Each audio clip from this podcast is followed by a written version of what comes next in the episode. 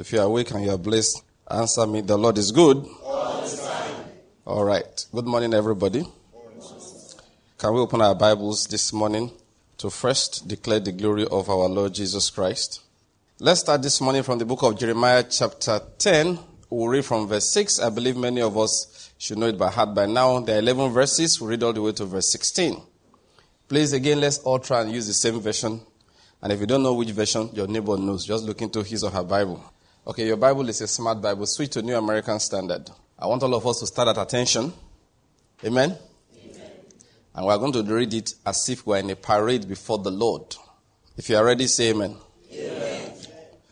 All right, one, two, let's go. There's none like you, O Lord. You are great, and great is your name in might. Who will not fear you, O King of the nations? Indeed, it is your due for among all the wise men of the nations and in all their kingdoms, there is none like you.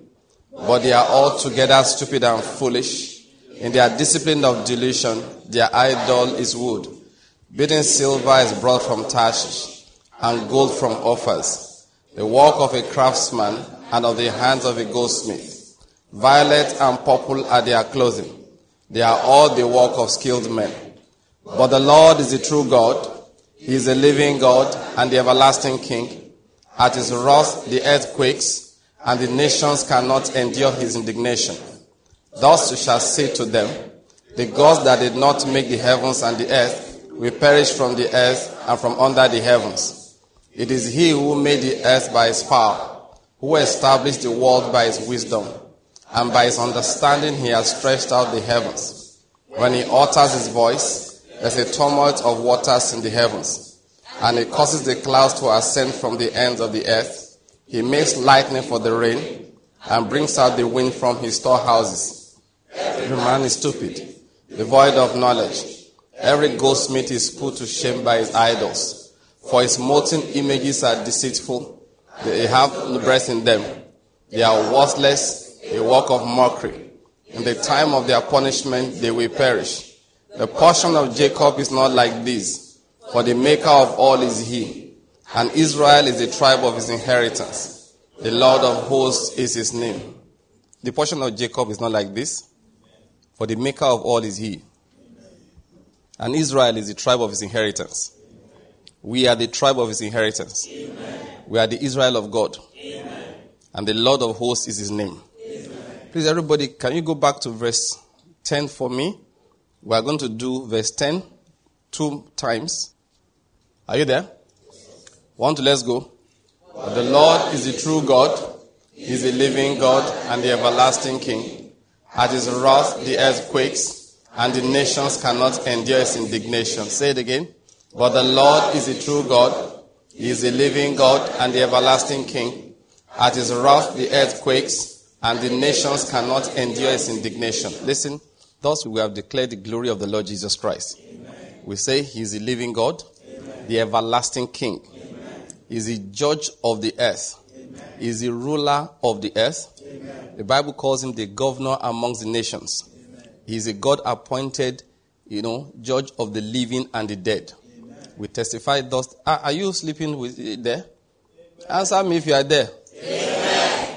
I said he's a God appointed judge of the living and the dead. Amen. And thus we testify this morning in the name of Jesus Christ. Amen. Now let's prophesy. Everybody, you are going to prophesy this morning, verse 11. Omit the first few words. Thus you shall uh, say to them. That phrase, omit it. Now just prophesy the rest of the verse. One, two, let's go. The gods that did not make the heavens and the earth will perish from the earth and from under the heavens. Say one more time. The gods that did not make the heavens and the earth will perish from the earth and from For the last time. The gods that did not make the heavens and the earth will perish from the earth and from under the heavens. Amen. Amen. That's going to happen. Amen. And you are going to see it. Amen. This earth will know that indeed Jesus is Lord. Now, the Lord is going to give us understanding today. He's going to speak to each person that's present here. The Lord will speak to you specially. In the name of Jesus Christ. For that reason, we declare as follows. Now I declare that the Lord has given me the spirit of wisdom and revelation in the knowledge of Him and I'm being filled with the knowledge of His will, in all spiritual wisdom and understanding. As a result of this, I'm walking in a manner worthy of the Lord, I am pleasing him in all respects. I'm bearing fruit in every good work, and I'm increasing in the knowledge of God. Now again, I incline my ears to his word. The word is entering my heart. It will give me light and direction. It's healing me in every area, and it's making me more and more like the Lord Jesus. In the name of Jesus Christ. Amen. Amen. Amen. I just believe this very strongly. I can feel it. You're already blessed. Amen. This morning, there's a fresh shower of blessing for somebody here. Amen. In the name of Jesus Christ. A special word is coming for you. It will lift you up. In Jesus' name. All right, the Lord is good. Let's take our seats. Now, okay, let's read the one we have been reading for some time. Um, that book of Luke uh, chapter 19, we're looking at running the race that is set in front of us. Again, I want to remind everybody there's a race set in front of you. We have been looking at the fact that each person is going to stand before the judgment seat of Christ. And you remember that when Paul was leaving, and I mean, when he was giving final instructions to Timothy, he said something about his life. He said, I have fought the good fight. I have finished the course. I have kept the faith. It was important to him that those things were fulfilled in his life. And I say all the time, Christians, always bear it in mind. One day you will have to give account. Please don't forget it. You will have to give account. Just bear it in mind. Anytime you want to do something, just know there will be a recompense for this which you are doing. There will be a recompense for your thought pattern. There will be a recompense for your words. There will be a recompense for your actions. It's very important. And there's something that God created you to do. He's going to specifically ask about that. In the day of judgment, books will be opened. The Bible says that what are books? You say, if you go and read uh, um, David talking about it, he said, In your books were all written the days that were ordained for me before any one of them came into physical reality. Okay? As you walk in life, books will also be written and judgment is comparison of those books. Now, I don't believe that Christians will be judged, you know, for one sin after the other. It doesn't work like that. Those kind of sins are they, they are either cleansed or you are punished really on this earth here. That's how it is with believers. The judgment of believers is to assess their works. Did you do what God asked you to do? I need to explain this. One of the problems with sin is that it develops lack of capacity. I hope you're getting my point the more sin stays in your life, the less you will do the will of God for you. So God does not even have to count the sins. You will not fulfill your destiny. It's not possible. You can't. It's absolutely impossible. The capacity to believe alone will be removed from you. The visions of God will be obscure to you. And it's all over the scriptures. Once you are busy here and there, you can't focus on that which you are supposed to do you know, the servant that was busy beating the slaves under him, treating them harshly. He was busy drinking and having fun. He was caught unawares when his master came back, having not fulfilled that which the master said he should do. You don't have enough. God didn't give us, let me put it this way. There are so many things you can do in this life. So anything you are doing is denying you the ability or the opportunity to do something else It's called opportunity cost in economics. So bear it in mind. The, the hand you are using to do iniquity will not be able to do righteousness that counts. The heart you are using to devise evil will not be able to devise the will of God. One of the things I've, you know, began, uh, of course, as I grew in life, you know, the other day we were here, our brother um, Emeka was saying something. He was, he was, he was talking about one lady they walked, you know, well, they work in the same geographical space, not in the same company, but they share the same space. So they have an encounter. So one day he was talking to somebody and she interrupted and began to fight. And please, never do that. Never fight the word of righteousness. Don't ever fight it. Don't ever fight it because God will directly oppose you by himself and you don't like that. Never fight the preaching of truth. Paul told somebody you'll be blind for a season. Why? I'm trying to talk to this man. Look at you, the enemy of all good things. So this brother will be talking, and this lady will jump in. And what's wrong? No. And what was he talking about? The fact that the love for quick money is not good. And that if you want God to bless you, you know, you can't have that in your heart. quick money, quick money. As he was speaking, I just said, get to the point where she got fired. I said, get there now. When did she, because I said this way this, this lady is going, she's going they are going to fire her from that company. Is I laughing? And of course, then this happened and then she, she, she got fired. I said he was going to get there. I just said, get to the point where she got fired. The way he was going with the Jesus, this Jesus, we end with this lady being fired. Why? Now, the point I'm making is that every deed has a recompense. I've seen it in life. Again, I know I'm sounding like a broken record, like we say, repeating the same thing again and again. But I need to emphasize it to people. Being a Christian does not give you the. Which word am I looking for? No, no, not license, no. It does not cover you from recompense. The only thing it does for you is to give you insight so you can repent and be forgiven. Forgiveness will cover you. Forgiveness will free you. But if you don't go for forgiveness, which comes through confession and repentance, you will be punished. Not by the devil. The devil himself is queuing up for his own punishment. You know who will punish you? God himself. Somewhere along the line, I want to do a series on this time around. We've talked about the names of God before. But I just want to talk about the character of God. Because people keep on making the mistake that being, the, being that he is God, he only does good. That thing is so not true. It's the reason why people will tell you that when there's calamity in the, in the world, it's a sign that there's no God. No, it's a sign that there is a God who judges. We just read it here. Jeremiah chapter 10. No, he said, The Lord is the true God, is the everlasting King. At his wrath, what happens? The earth quakes, and the nations cannot endure his indignation or his wrath. But when he's angry, and I say all the time, he's angry with the world today. This current world, is angry. For that reason, I know what trouble is coming upon this earth. I don't have any doubt about it. Read the news today, yesterday. You know, there are people always, everything that happens in Nigeria is what? Buhari. So they say, look at the cost of diesel. Look at what Buhari has brought us to. Buhari, for those who are listening to this in the year 2050, is our current head of state.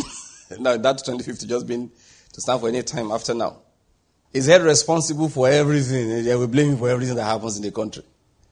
Then, yes, they, of course, some of us have been saying that, look, stop talking nonsense when it comes to power, when it comes to uh, uh, fuel. I said, are you really awake? Are you aware? Is it because you are buying petrol? You know, human just like to grumble. How much is petrol that in Enugu has at now? 185 a liter. I know Nigerians are not even aware that they should be thanking God for that every day. The one they'll be complaining about is what? The cost of diesel, which is about 900 naira a liter. Why are you buying fuel at 185? Even okay, you that's buying at 190, Pele. Even at 190. You know why? Because the federal government is heavily subsidizing. Diesel and petrol are actually about the same price. So people will complain and complain. Anyway, so because my classmates, of course, they like to yap all the time. So yesterday night I was reading the news. I had to forward it to them. That they, they said, is this BBC? BBC said something like, hmm, like crisis ahead in Europe because winter is coming. And what's the issue? The price of electricity is 10 times higher than it was a year ago. All over Europe. Did you hear what I said? 10 times. Let's use EEDC. Assuming you are living in a flat and you pay 25,000 naira a month for electricity. It's now 250,000 naira. Now, that, that's not, you're not laughing. It's not funny. You know why it's not funny? When you were paying your 25, there was no winter. For them, winter is coming. You need the heat so you don't freeze to death. See, when you live in certain parts of the world, I don't know why Nigerians grumble. The blessing is too much. If there's no power, you will sleep outside. If it's too cold, you close the window. do you know, covering yourself, is for women like my wife. I don't know, very sensitive to cook. People like me, cover for. Once you wear trousers, everything don't go. if I wear a pair, if I just wear jeans, trousers, and wear a t-shirt, I can sleep in the coldest season in Enugu. Just close the window, wear that t-shirt, and that's it. Which cold remain? Children, in fact, my children are the ones that make me laugh. cold like this, they will leave their ceiling fan on. You enter, they will now fold. and you just say, one day, my wife said, please install AC in this room. And I said, in whose room? Other reason, in fact, they won't even put it off. That is cold. They just, in fact, I'm just, I just had a picture in my head like this. One of them would just draw like triangle. My wife knows what I'm talking about. One long thin guy in the house. He just, and then he wake up in the morning. All he does is clear his nose. Nothing, nothing will happen. Try that in Europe. That's how we'll carry your frozen body.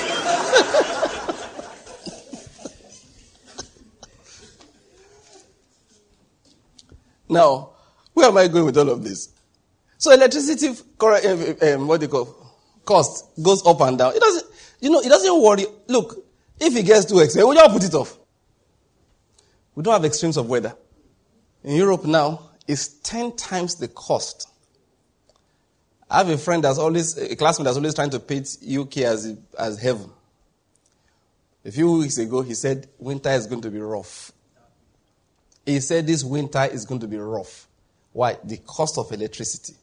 And homelessness in UK now is a problem. Those who have homes are hardly surviving because of the cost of electricity. When you now don't have uncle, there are some people you can't threaten them with hellfire because the cold is more is more worrisome for them than heat. Now, why is where I'm going? You know the reason? Because the nations cannot endure his indignation. That's where I'm going. You can give reasons why it's happening, but the real reason is that when he's angry, the earth quakes, and the nations cannot endure his indignation. When I say crisis, one after the other, I just ask, what did they do? That's what I always ask. When Ethiopia broke into war last year, I said, what is going on? That's all I ask. People can talk about what's going on in Libya up and down. I say, what did they do? I said, some of these missionaries they kill. you think that uh, ah, they're persecuting Christians? God said, they, will see, they will soon see why you should not persecute Christians. There is no nation on this earth that institutionalizes the persecution of Christians that will not suffer. None. None. It doesn't exist. God has not given that rule in this universe. No, you cannot escape it. In fact, when you see the persecution intensify, the judgment is closer. Sometimes God gets impatient with some people, but by his rules, they have to cross a particular threshold. So he sends them, he said, This boy, don't try, let him go and die in that country. They kill that one there, God adds it. It's a lovely family. I want to have them with me in heaven now. So he hastens some works for them on the earth, then he posts them to that country. And those will wipe out a whole family. Mm, the angels could be piling everything. Then one day, they say, Lord, it is full. And he will look and say, It is time. Let the judgment begin. But CNN will not know where it began from. CNN will just read that one tribe began to fight another tribe. That's what they will just tell you. And then because of the fight, something happened. They can't go to the farm. Hunger came in. And because of hunger, disease came in. And because of disease, this one. Next thing you know, every, you are reading every day. 10,000 died. 15,000 died. 10,000 died. They just be look, numbering it for you, one after the other. People displaced. The earth is vomiting up the inhabitants. Why? He's angry. Oh, can I say to people again, no matter how nice it looks, the country, when it is when he is angry, he will reduce it to rubble. People, we, we, we admire Dubai, admire all those Arab countries. I say they have only two generations to kiss the sun. Mark those words. And one generation is gone. I'm, I do not mean two generations counting from now. One is gone. It remains one generation for them to kiss the sun. Otherwise, what happens? He gets angry. And once he's angry, you perish out of the way. So with all the noise they make, look at, you know, we like to, you know, we like to bash anything that's our own. They're saying, look at Nigeria with all the oil money, look at what people did with oil money in Dubai. I said, desert thou art, to desert thou shalt return. Thus says the Spirit of the Lord. I don't care how tall the building will be. An angel will use that building as a, you know, use it to play golf. And toss the building, the inhabitants, into the center of the sea. Why? Because when he's angry, the earth quakes and the nations cannot endure his wrath. That's just the rule. Now, I'm, i went to that time talking about sin. Sin has consequences. You want to know the problem with African nations? Let's talk about Nigeria. Is the sin of the people. He said, when the British were here, I said, don't allow somebody else's blessing to confuse you. Don't allow somebody else's blessing to confuse you. Some people brought generational blessing and poured upon the land. Then after a while, God said, it's enough, go back home, let them develop. Then we enjoyed it for some 10, 20 years. And then our real spirit rose up and divine judgment came against it. And the nation broke into war. And then people continued to intercede and to preach the gospel and to declare the prophetic word of God as over the land. And the war ceased. And people want to interpret everything only in the light of the natural. But it's not true. I say it all the time if there is no revival, and that's why the church must get up and start, you know. See, if you, God said, because you said I will run, therefore you will flee. He said, because of that, those who are running after you will be swift. Say, so will run on horses. It's okay, no problem. Then those who are running after you, they will be swift. He said, in returning and in rest, that's how you'll be saved. You want to know the hope for this nation, which is, is it's, a, it's like a firstborn, the first fruit of the whole continent.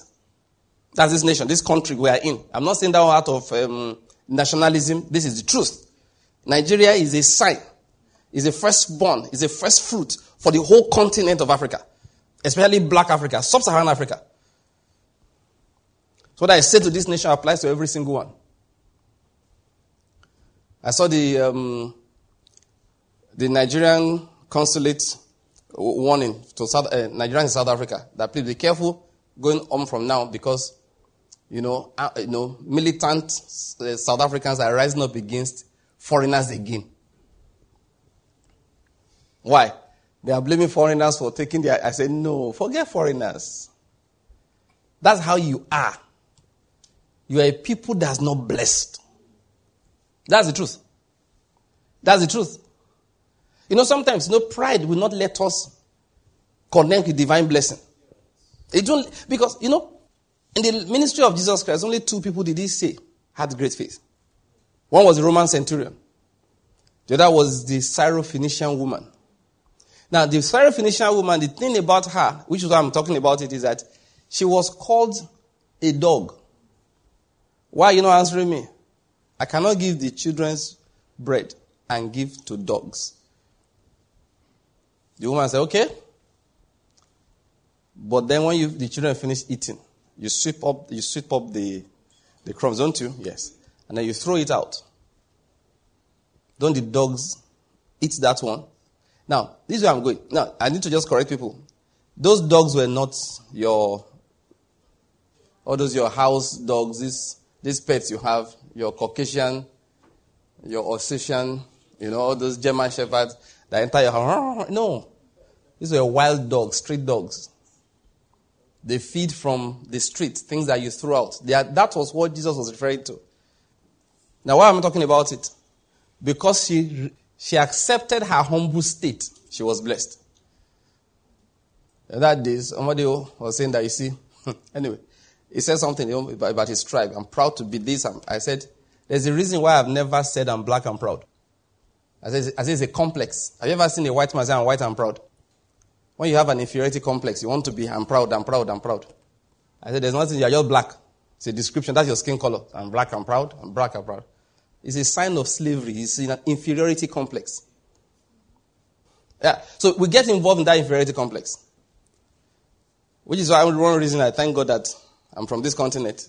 So that my fellow Africans can listen to me. Because if a white man preaches what I'm preaching, we'll log out. We'll log out of our blessing, log out, log out of truth, one man that, um, you, have heard of Azusa Street. Seymour, what is the first name now? William Seymour, thank you. You know, you know when God wants to bless, you have to, you see, you have to accept your humble state. You have to. That man will come to church, they will not let him in because he's black. Are you aware of that? He will stay outside and be listening through the crack in the door. To the and people are preaching inside though, because he's black, he can't come in. He didn't mind, he kept on going. This is where the word is. They don't let me in, doesn't matter. I will stay outside. Where he was staying outside, he tapped enough spirit to launch a revival that everybody, including the white people, are talking about till today. If it's some, some of us, and they say they are Christians. That's what we're going to say. And they say they are Christians. No, no, even if that's where God is, I'm not going back there. Because if that's where I am, you're not coming back here. I am not going to come to where you are. It's a matter, look, is what, if you want to talk to, to Africans, it's as if, eh, no. It's a lie that even annoys me. The line annoys me. In that say, we had our civilization. I say, which one? Which one? It was the white man that came and removed. I said, you are not powerful enough to prevent him from removing it. I don't even know where they are. You know, they are returning all the shigiri they took away, and we are gladly waiting for, you know, say, all the artifacts they removed from Africa. They want to return it now. And all of us are excited. I got to say, we're excited about. When you were carving bronze head, people were designing engine. Is that bronze head you know you now want to die over? When you were car- when you when you were, you were weaving drums, they were building ships that was crossing that were crossing the Atlantic, crossing the Pacific. You now want to remove, return your bronze head and you are celebrating. Chris, they worry people. I said, if I have my way, I said, guys, guys, no problem. She's our own. We are coming over there to open an African museum. Put it there. Anybody that wants to see will pay ten dollars. now you are bringing it back to Benin. What will we do? If I know my people, well, we won't even maintain the museum. You keep it inside. The other group will come and steal it again. These are going up and down. That's how we'll be going up and deceiving ourselves. This pride won't get us anywhere. Let's tell ourselves the truth. We need Jesus severely. We need Jesus seriously. We need him excruciatingly. We need him intensely. Find me another adjective. My adjective is almost finished. we need him. No, not. I mean, eh? Desperately. Thank you. We need him desperately. I need more. Uh, no, no, I'm talking about the severity, not the quickness. We need him critically. Thank you. I want more. I want more. We have used excruciatingly, severely, critically, desperately, intensely, intensely deeply, and finally immediately. And finally immediately.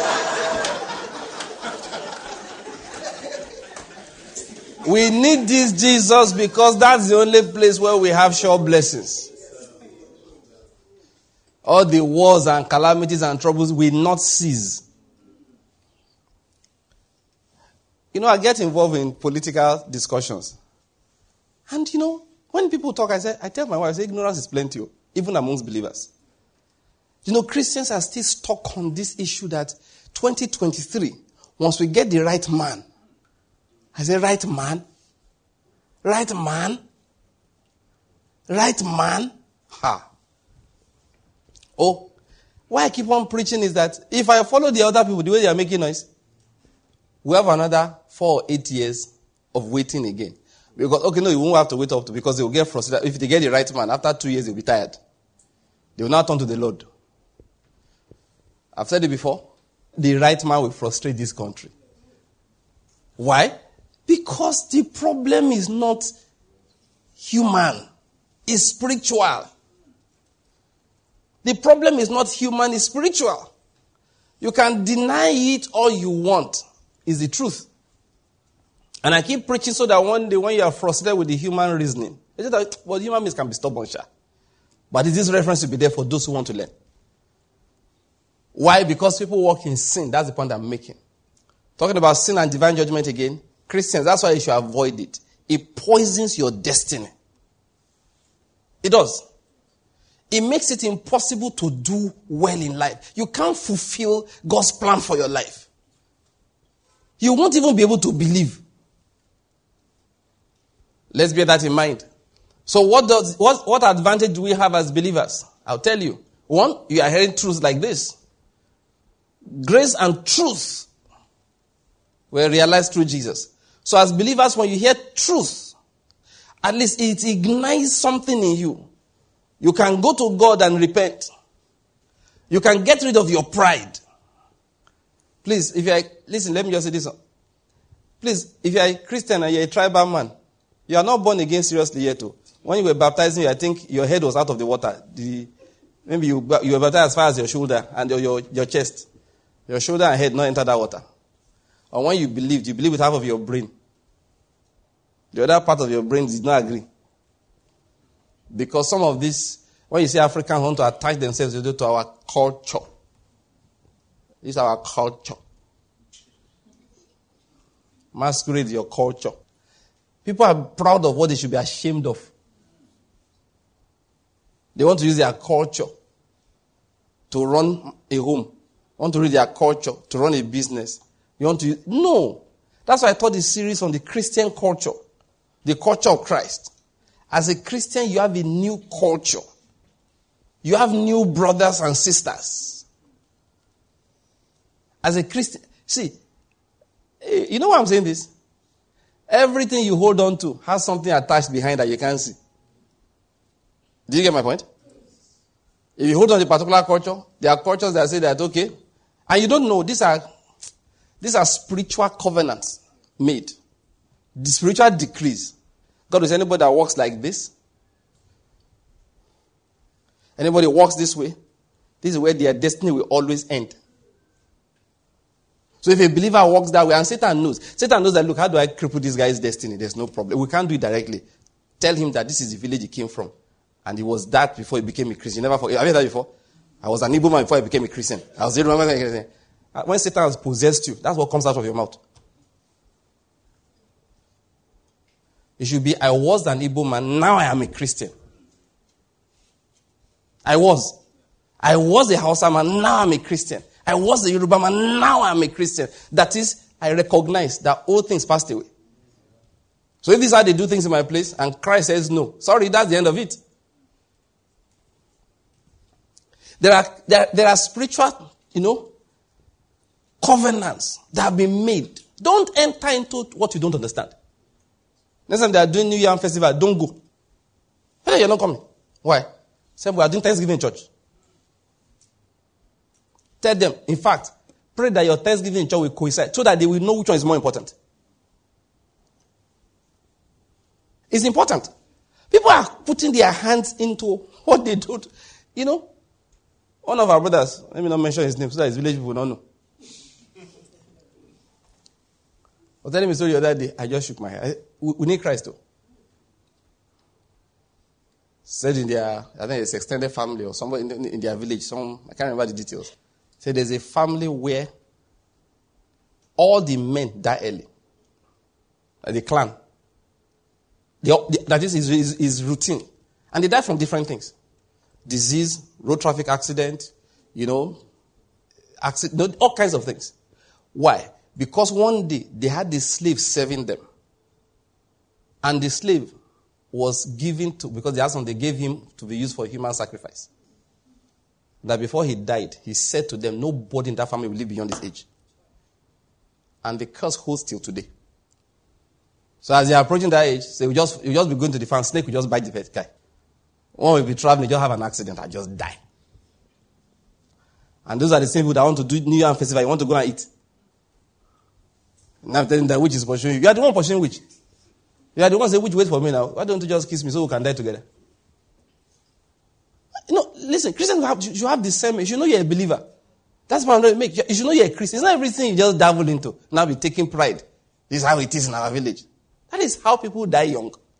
They tap into things that God wants to deliver them from. Oh, another mistake people make, they now go and break those curses. Say, let's go and break curses. Now go and bring hungry pastors. You know, hunger calls people to ministry. I hope you know that. There are a lot of hungry pastors around. They prophesy for money. They prophesy for money. So you say you want deliverance. Why won't they do deliverance for you? You have a problem? Yes. They don't have the solution. You are the one that can say you come and do deliverance. And you will not know there's no deliverance until the next person dies. Sure, you know that. Which is next year. So the guy will chop on you for a year. That's what they do. And they know how to pray. Ah, one day I went somewhere, one man was praying. If I didn't know what I knew, I would be impressed. hey, Reverend Yinka is not around. We were together that day. But I think, okay, my wife was there, but she was sitting somewhere else. One I heard prayer. Ah, ah! You know, the kind of prayer you'll be looking like, say, are you sure you know how to pray? Because. oh, I don't want to say the prayer here. When this man began to pray, the voice alone, the building was reverberating. His attire alone. The rest of us obviously were not called to ministry. You could see it. He began to invoke this. As I stand here, I call upon the anointing. All kinds of things. If you see prayer, I tell you the one day I was on the plane and the, the, the weather was bad and two ladies were praying. Um, that they must have thought I was on the devil because I told them, please, will you be quiet? Let us hear the pilot. I stand in the shoe of Apostle Joshua Selman. I stand in the shoe of what's the Bolenenge. How can I stand in the shoe of people I don't know what they do in their house? Please don't stand in my shoe when you want to pray. Oh. because all my sins will be shared with you. I know what I'm telling you. And once I'm looking up for my shoe, I can't find it. I know some. I know somebody's praying. I think I have to start looking where I keep my shoes now. I mean, when you hear some of those people pray, you will give them an offering. Some, of you, the way you pray, no offering for you now. How can they pray for you offering? And they, they said my wife should come and pray. She brought scripture I was reading it out. And when she finished reading it upon the person, saying Jesus' name. That's how you won't get an offering. Just read, read the word of God to pray. You did not invoke anything. One man said, Anywhere people are hanging between the heaven and the earth because of you, I hang. I hang on your behalf. I fly. I jump them. I looked the man and said, Do you know, if everybody was shaking, Amen, Amen. I said, Ah, ah. The I would look and say, You will call this prayer. And I, I played that video again and again and again and again. I didn't hear the name of Jesus once. There's one guy I used to watch on TV, you know, those days on YouTube. I just wanted to, no, on TV. On TV. Then I went to look him on YouTube. Then I stumbled to his video a few days ago. I said, finally, I've confirmed, oh no, I have double confirmation that he's a major, he's a, he's a, he's a false prophet. Man, you know I knew it was false? When I saw your cousin, is your uncle? Or that your nephew? The one in Owerri. It was his host. And it was, oh, it was his host. And it was the, I, now my own is that if you see the way human beings were, gyrate, thank you, gyrating, scattering to follow. And he was prophesying for one man. Say, I see your destiny. It's tied to this man. Your destiny is tied to a false prophet. He is a false prophet.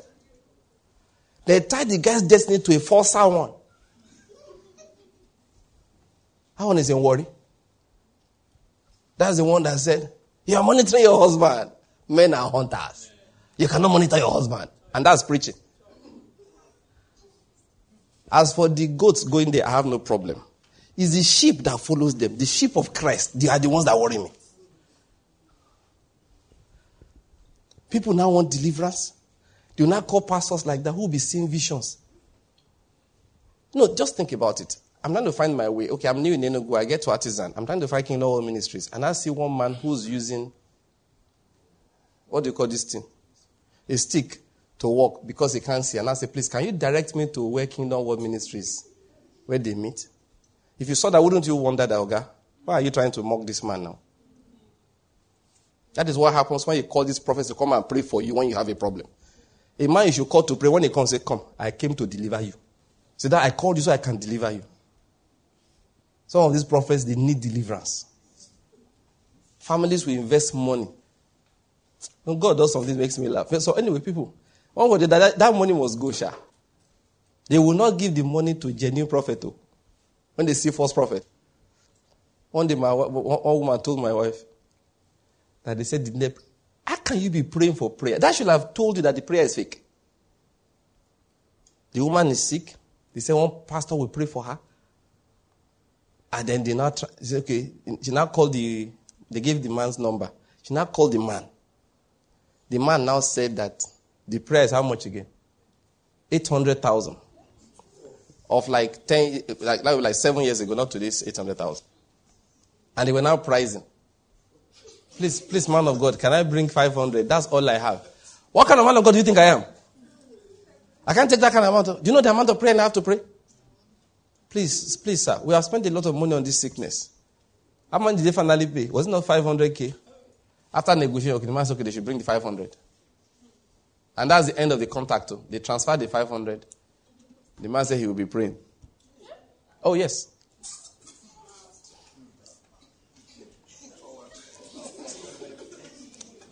Please, everybody, you will go outside. Israel, senior, Israel, junior, two of you man, did anybody come by 50,000 naira? anybody logging in online, transfer 25, 25,000 naira to hear the word. If I try that, you know what will happen? The G's will be all over social media. Yeah, they will give that money to a false prophet to pray. Why do people have some of those problems? That's why I went to that. If you are from that kind of clan or that, look, you don't even need special prayer. Once you've given your life to Christ, just watch what they do in that household and don't do it. Tell them flat, I'm now born again. They, let me tell you how they trick you as a Christian. One of the ways they trick you, they say, okay, let's go to church. Don't follow them. They don't know the road to church. They should follow you. Oh, it's one way they trick believers. Your family people will call you, say, let's do sacrifice. You refuse. After a few months, they say, this guy no go great. Now, I want you to understand something. We are not wrestling with what? But against what? Now, this is where I'm going. Your wrestling is against intelligent beings. That's where I'm going. They plot. They are plotting. They plot. So when they say to you, let's go to offer sacrifice, and you say no, they don't give up. They find a way to see. Satan has looked in every family. This is what God does. You have a father, you have a mother, five, six children, some cousins, you know, big family. God just goes, picks one person. He, he looks for one person. The gospel is preached to everybody, but one person is really targeted. When he gets that person, he drags that one to church. That one will give his or her life to Christ. And he trains that one in intercession for the rest of the people. Satan understands what I've just described to you now. So that person is who Satan also goes after. You see Jesus say, Simon, Simon, Satan has desired. Actually, the word is demanded to sift you all. That is, all of you, my apostles, don't call disciples. To sift you all like wheat. He has demanded. He said, But I have prayed for you, Peter, that your faith, Peter, now listen to this. Satan demanded to sift you all. That's actually what Jesus said. The, the, the sense is, is not clear in most modern English, all right? Is to sift you all as wheat. Amplified has it like that. But I prayed for you, Peter, that your faith would not fail. Then when you are converted, what do you do? strengthen the other people that Satan wanted to sift like wheat. Go and check it. When Peter said, I will never deny you, the Bible says, so said all the disciples. And they all scattered. So that's why Satan was trying to sift them all, you know, all. So Jesus took Peter's matter as, so that's, he appointed him a leader, not so that uh, you can be big boss, strengthen everybody else. So Peter had the duty to pray for John. He had to pray for Andrew, pray for Philip, pray for every single one of those disciples. He had to pray for every single one of those disciples. So when God comes to a family, that's what he does. So please, if you're a member of a family as a believer, everybody else is, your, your brother is higher half of the time.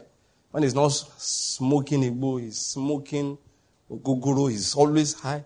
Don't laugh at him He's in bondage. You have been delivered. So as to deliver him. So you take his matter up in prayer all the time. Satan, who knows that when he now wants to pull you, that he says this whole family is gone from my hand. because this guy is out. So it keeps leading them to pull him out of church. Come for sacrifice, you don't agree to go. They do now say when they come to church, one prophet wants to pray. Now I'm giving you, listening to me this morning, the instruction of God. Don't follow them. Tell them if you need prayer, you will come to my own pastor. You will come to my own church. I am not going to your own. And that's how you do. Yes, so and please don't there's no Yeah, that's how I do. I am not normal. Are you saying your church is the only one? It's better than the one you are taking. You know, sometimes you want to be nice. Say, let not be like, eh? There are some areas where niceness no day. Told you once when I was in school. One young man wanted to make me feel bad, you know. Eh, this is not America. Thank God it's Nigeria. It's Nigeria. I think it had to do with cigarette smoking or something. Whether I had matches, I don't, I didn't have. I said I don't. He said, the way I said it, I mean, I don't smoke. They think you're better than me. I say, yes. Are you doubting it? I mean, like, why are you making it look like I'm not better than you? You know I'm better than you. Why are we making it look like, uh... you know, you want me to feel like, make it look and say, ah, no, now, that's not what I mean. That's what I mean. what nonsense is this? How can I, a believer in Christ Jesus, not be better than you? How can me filled with the Spirit not be better than you? How can me going to heaven not better than the person going to hell? What do you mean? I am better than you because greater is he that is in me than he that is in the world. Don't try and make me feel bad. I mean, I wasn't that day I was better than him. Now he started who's better than who. So, and I will not deny my Jesus Christ because I want to be politically correct. The only thing I will just tell you that you too can be as good as me. Is that what you want? My better than you is not exclusive. You can join us, both of us will be better than the other who have not joined. then we'll call them, they join us too. Our aim of being better is so everybody can be better too. I hope you get my point. But don't make it look like my Christ is not better than your Satan. I'm giving somebody instruction today. Don't let that house drag you down. They pull you back. You are the deliverer. They will use all kinds of methods. You know, Greek go shrine. That's that our brother that said that he was a, a politician. Then a boy. Then, then he said they told him. Let's, they found. They told, this was what they told him that we have found the babalawo, the dibia that uh, Jim Nwobodo uses. That's what they said. I'm not saying Jim Nwobodo uses Jawalawo. I'm just saying they told him. So he told them that I don't go, I don't go to Babalawo, I'm a Christian. So they left him. After a while they came back, he said, Okay, we have found the pastor. This time around he fell for it. He followed them. But that was God actually tempting him. Because when he got there, the pastor, oh God, I love those guys and I hate those guys. I don't know. you know what the first pastor did? This guy has been a counselor for some time. So the pastor told him that after he realized he has not been paying his tithe. So before they pray, you have to bring arrears. The guy said, he was telling me, he said, Pastor, I didn't have money at that time. So he, said there's a particular lawyer in their place. He lent people money. So he went to that lawyer to go and borrow money to pay arrears of tithe. Can you believe that? He went to borrow money to pay arrears of tithe. Is God wanted to dispossess him. Oh Lord, I worship you. So the lawyer said, Well, if I'm going to give you this money, I need collat. You know what they call collat?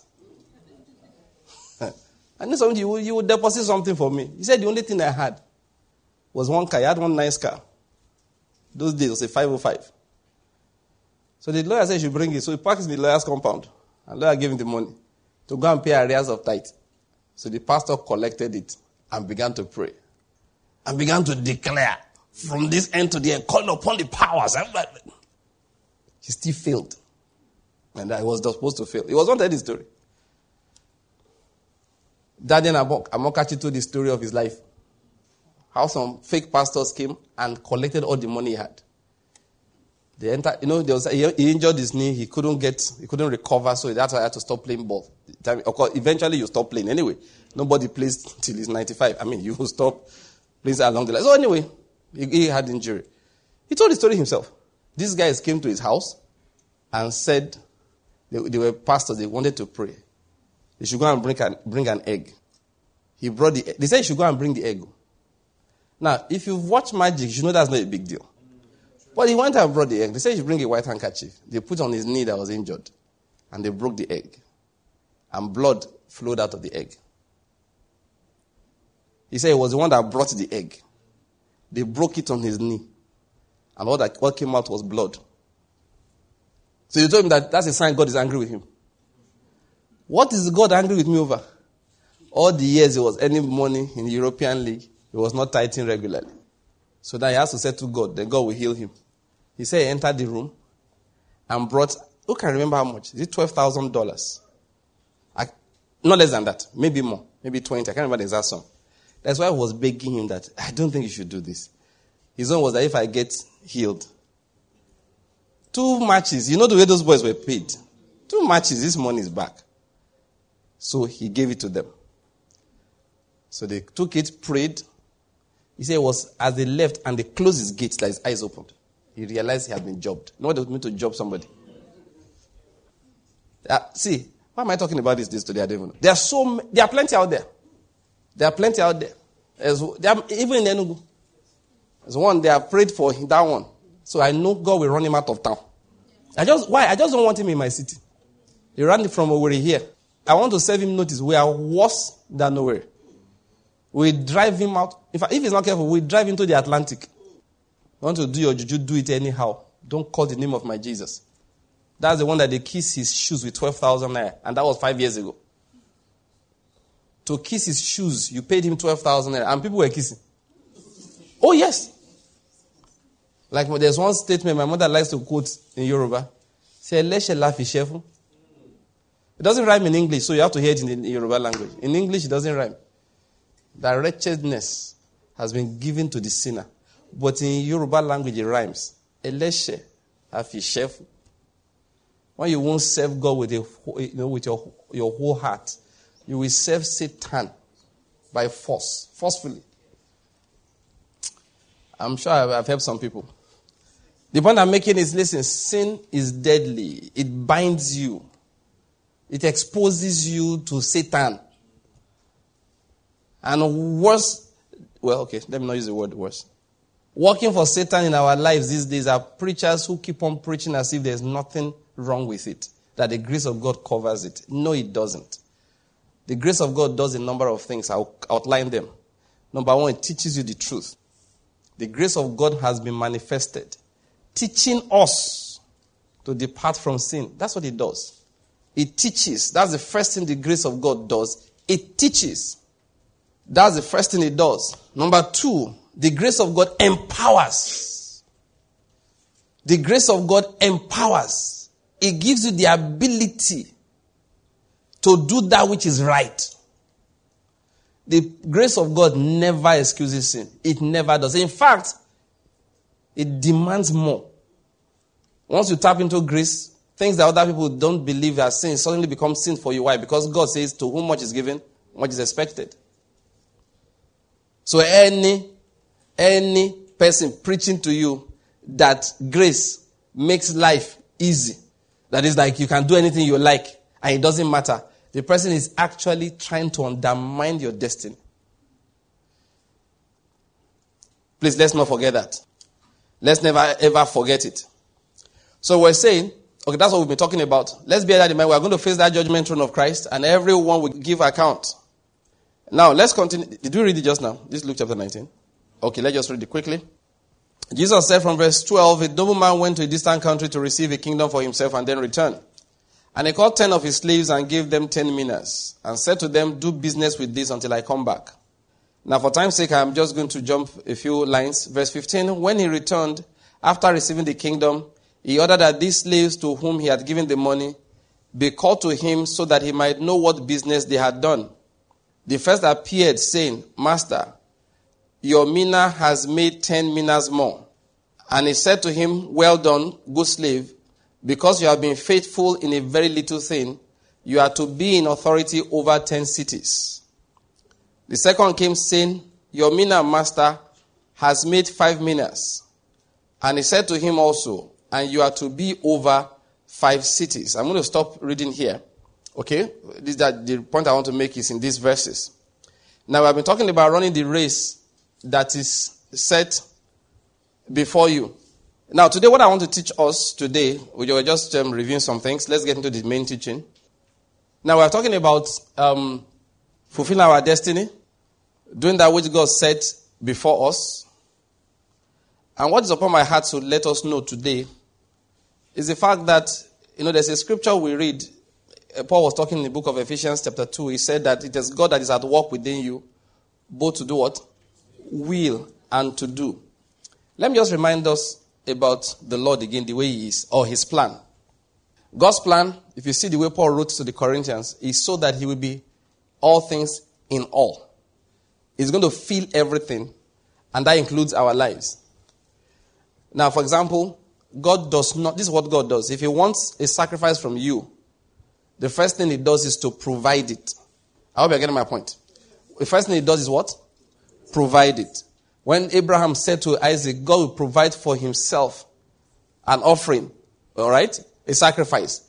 He wasn't just trying to calm the young man down, he was prophetic. That's how God does. Before he took Samuel from Hannah, he gave um, Samuel to Hannah. Before he took Isaac from Abraham, he gave Isaac to Abraham. I hope you're getting my point. That is the way he is. He doesn't take from you what he has not given you. What he does as a rule is that he provides for himself an offering, a lamb for that sacrifice. He will provide it by himself. Now, so Paul said, when it comes to working, you doing his work in your life, he also has his rule. He provides a plan and he provides the ability. Any plan you execute not his own is not acceptable. Any plan you execute not by his power is not acceptable. I hope you're getting my point. And then you see, that, that's actually what grace is. In fact, what I want to talk about is the working of grace and the lifting of the Lord. That is the way grace works. Grace means that God is doing that. So what we are trying to do is to make sure we cooperate with what God is doing in our lives. You know, a particular scripture struck me as, as I was meditating about this. Let's quickly read that. All right, it's from Revelation.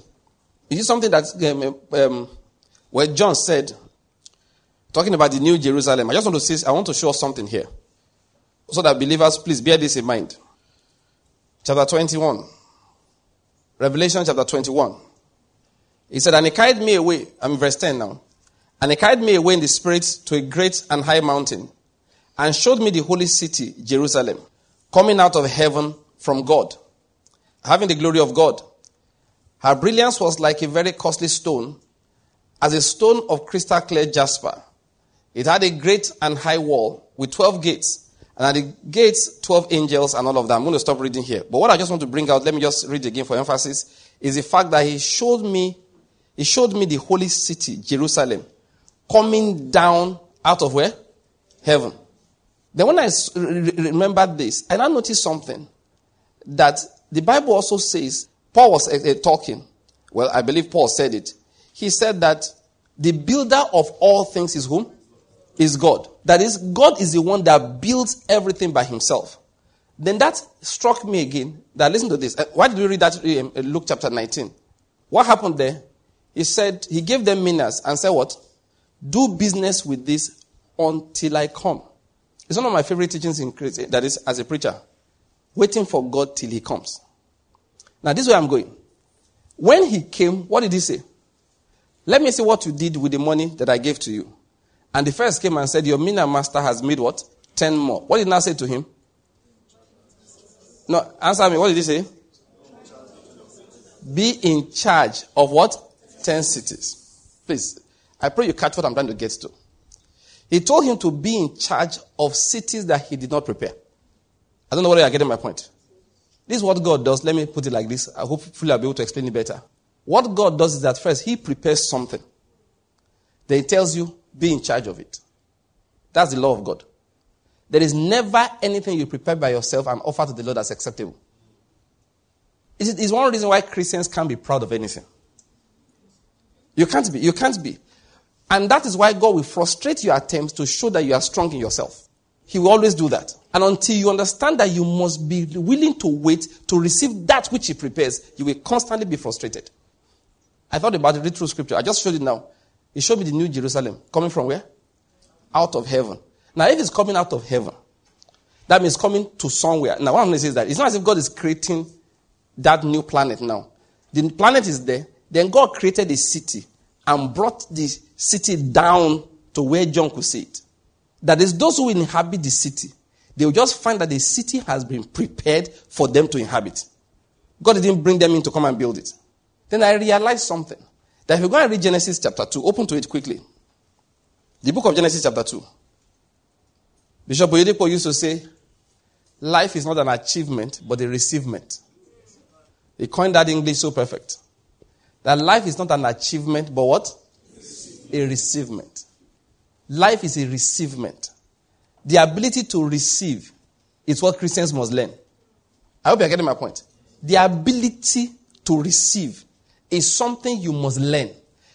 To be able to receive from God, first thing you learn is how to wait. It's crucial. You cannot receive from Him unless you know how to wait for Him. And one of the things God does is to frustrate your own efforts in trying to build your own Jerusalem. So that when you are tired, you can wait for the one He has built. Genesis chapter 2, you see something there that is striking. Uh, you've read it before, but let's just read it together again. You see it.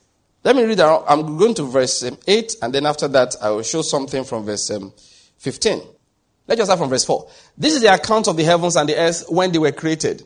In the day that the Lord God made earth and heaven. Now, no shrub of the earth was yet in the earth, and no plant of the field had yet sprouted.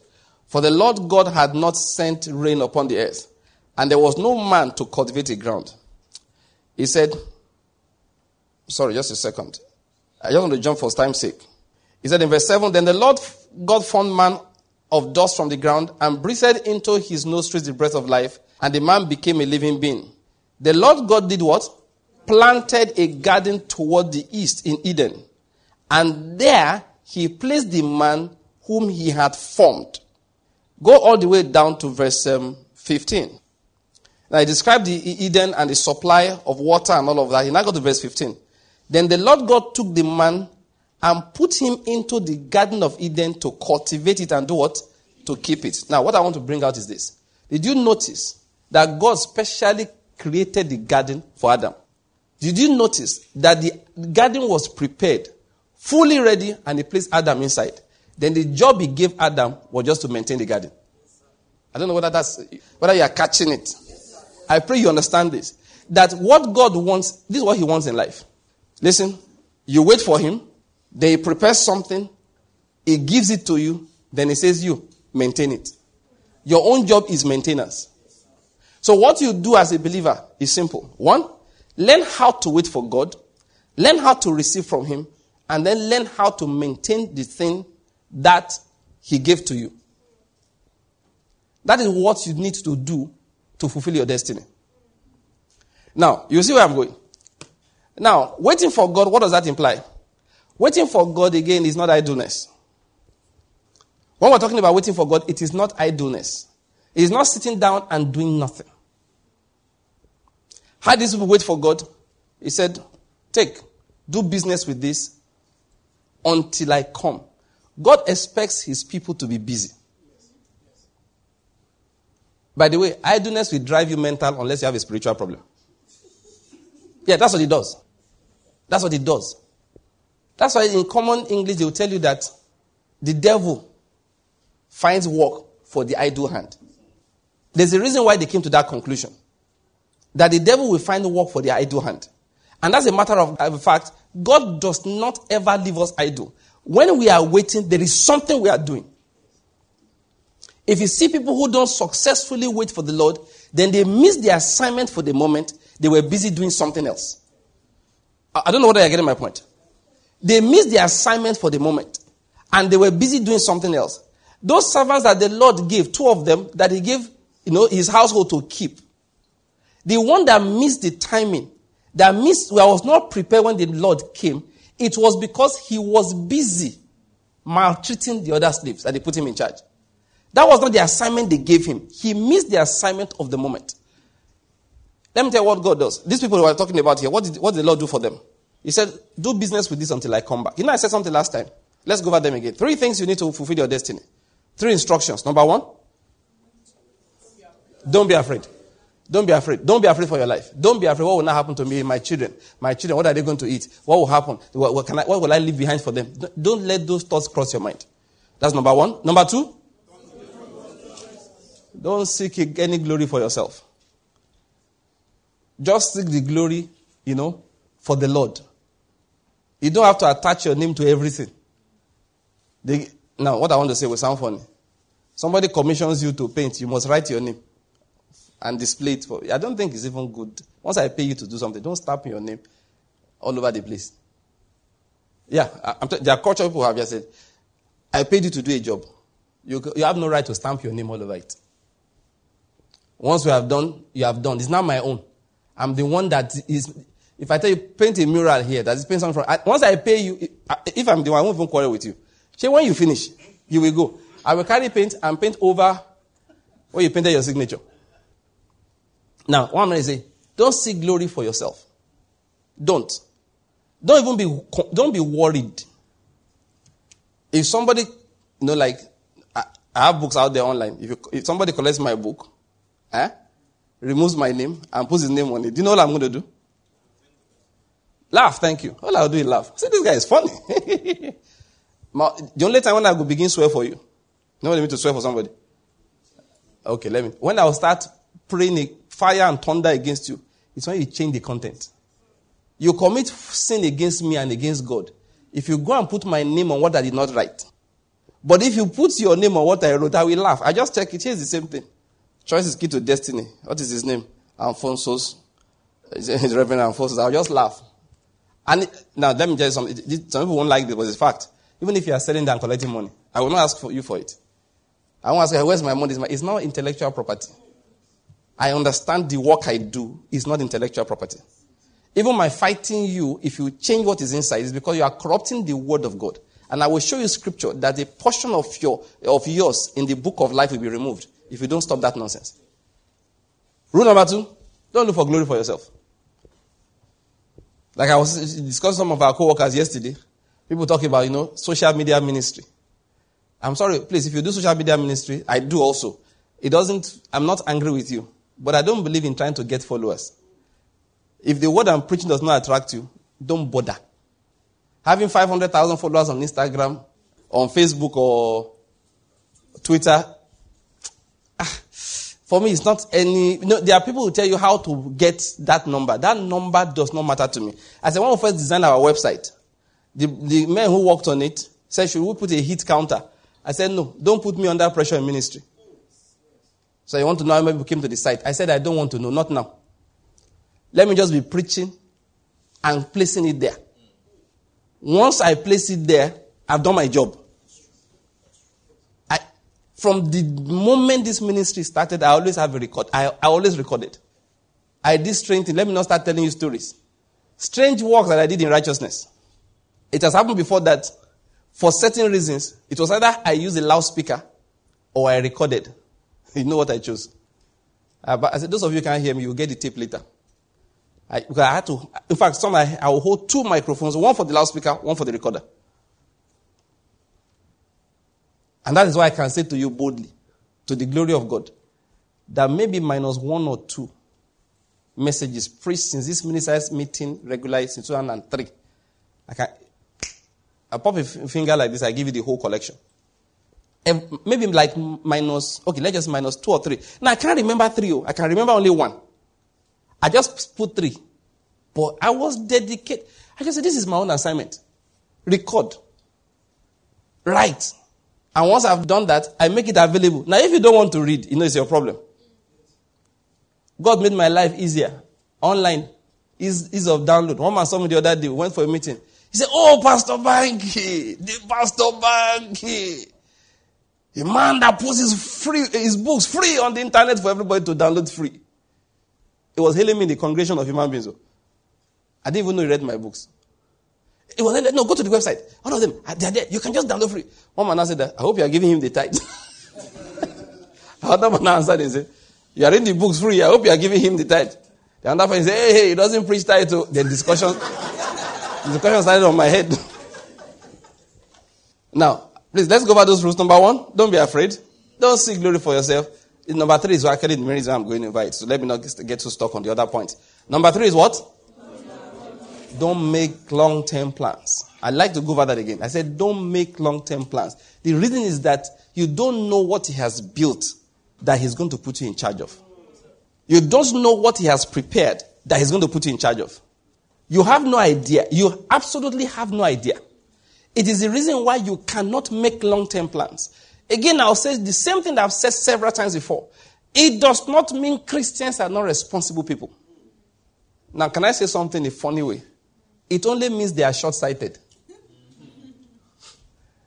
I say that in a positive way. They are short sighted. What do you mean short sighted? What is the job I'm doing now? This is the job. That's the only plan they have. This is the only plan they have. That is the job they have now. That's the plan they have. How do I multiply this mina? This is where he has kept me. How do I multiply it? How do I ensure that I'm effective in what he has planned for me? No, he has given to me today. Because when he comes, it is based on how well I did in what other people would have thought was mundane. And listen to this. The way I handled that, the principles I used, is what I am going to use in maintaining what he will bring for me when the time comes. I don't know whether I getting my point. Like one man said, whatever you do regularly, you, co- you become good at it. So, if God says, as an example, okay, take care of this hall, and that's the job I have for now. In the morning, I'm here. I've mopped it, waxed the, the pulpit, mo- you know, vacuumed the rug, mopped everywhere, you know, clean the, the, don't make sure everything is good. That's the job I have now. Then I leave it and go. After some time, he will come back and say, Now, where's the assignment I gave you to do? He enters the hall. And he nods. He says, Oh, when I left, these were not the curtains here. And I think, okay, what happened, sir? We got some money, so we did this. I, I keep on explaining how I improved the hall. He comes back after six months. This is the hall I left in your hand. What I have done is I've practiced a certain level of diligence. And that says, actually, this is not the assignment I have for you. Now, come and be in charge of something else. In this man's case, he said, be in charge of 10 cities. The number of cities, now listen to this carefully. The number of cities he put each person in charge of was determined by the capacity they demonstrated in things that did not even link with managing cities. Please, I hope you're getting my point. Now, why am I saying this? Because sometimes Christians forget. Well, let me, let me know this word forget. We don't realize it's better that, you know, I said something earlier that God doesn't judge you for what He doesn't provide. What I'm going to say is this. If God wants to, you to give Isaac, what's the first thing He does? Gives you Isaac. If God wants you to work for Him, you know what He does? He gives you the strength. If He doesn't give you the strength, now please, can I digress again? I thank the Lord for everybody that gives money to Kingdom Word Ministries. I do. And you know the truth? I pray for you. I actually do. So I'm, i want to speak like Paul.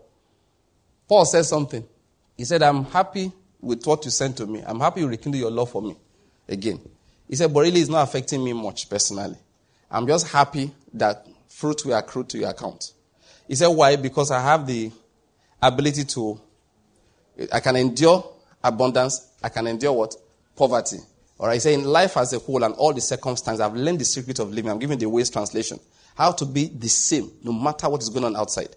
Now, I have something like that in my life too. So that if you come and remove all the money that Kingdom Word has, once you don't remove my ability to talk, and you don't remove my ability to write, you have not affected me at all. You know, I've never, we broadcast on so many radio stations, all right? We literally pay bills in millions every month. Literally, literally, every month. But you know, it's never bothered me.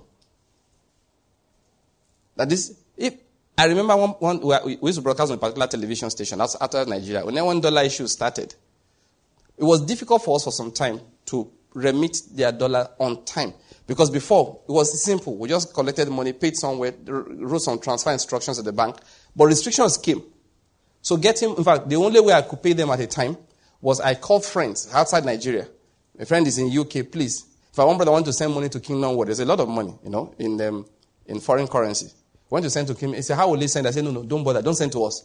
I gave him the account number of the broadcasting um, company. And please, please, I gave him the number. Please call this person. They told him he wired the money to them directly. That was how we paid them at, at that time. So I used to call friends, please. If you want to send, if you want to send naira to Nigeria, let me know. So please pay those people for us, and then we'll give you naira back here. So we did all of that shuffling.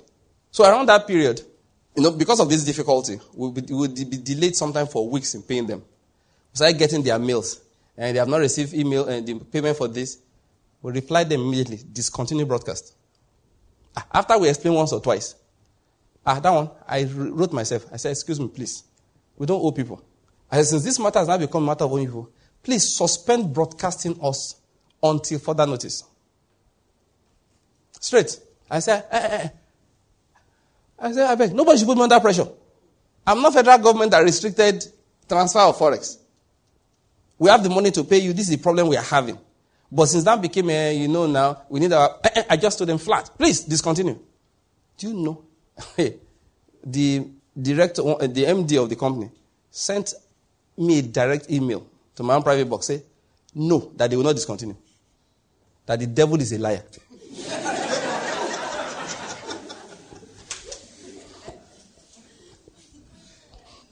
Tell me the devil is a liar. liar. I said, ah, which one are we lying on you, this devil?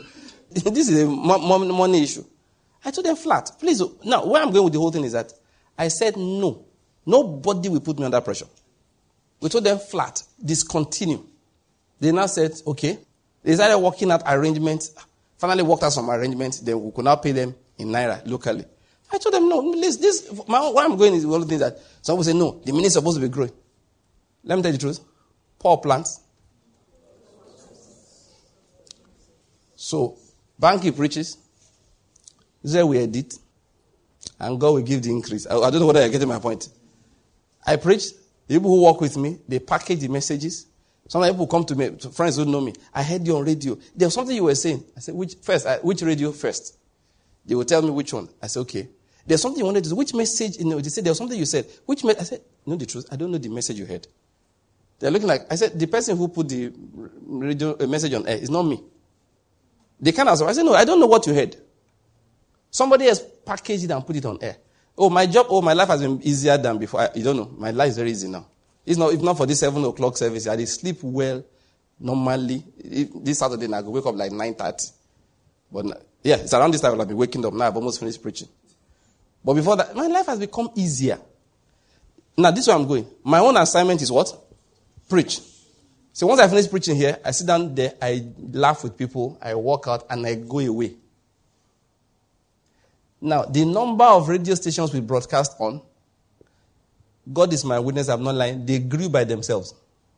You can, oh, Tall Reverend traveled. You'll have asked him. You just to get called, hey, do you want to broadcast on this station? He will call me and say, ah, sir, they say so, so, and so, and so. I say, how much is it? He tells me. You've negotiated with them? Yes. Okay. We can pay. Then we pay. There was a particular year we grew so much, even me, I got exhausted with growth. I just said, Yinka, I beg. Once you pay, we pay these people, no more new stations for now. He said, okay.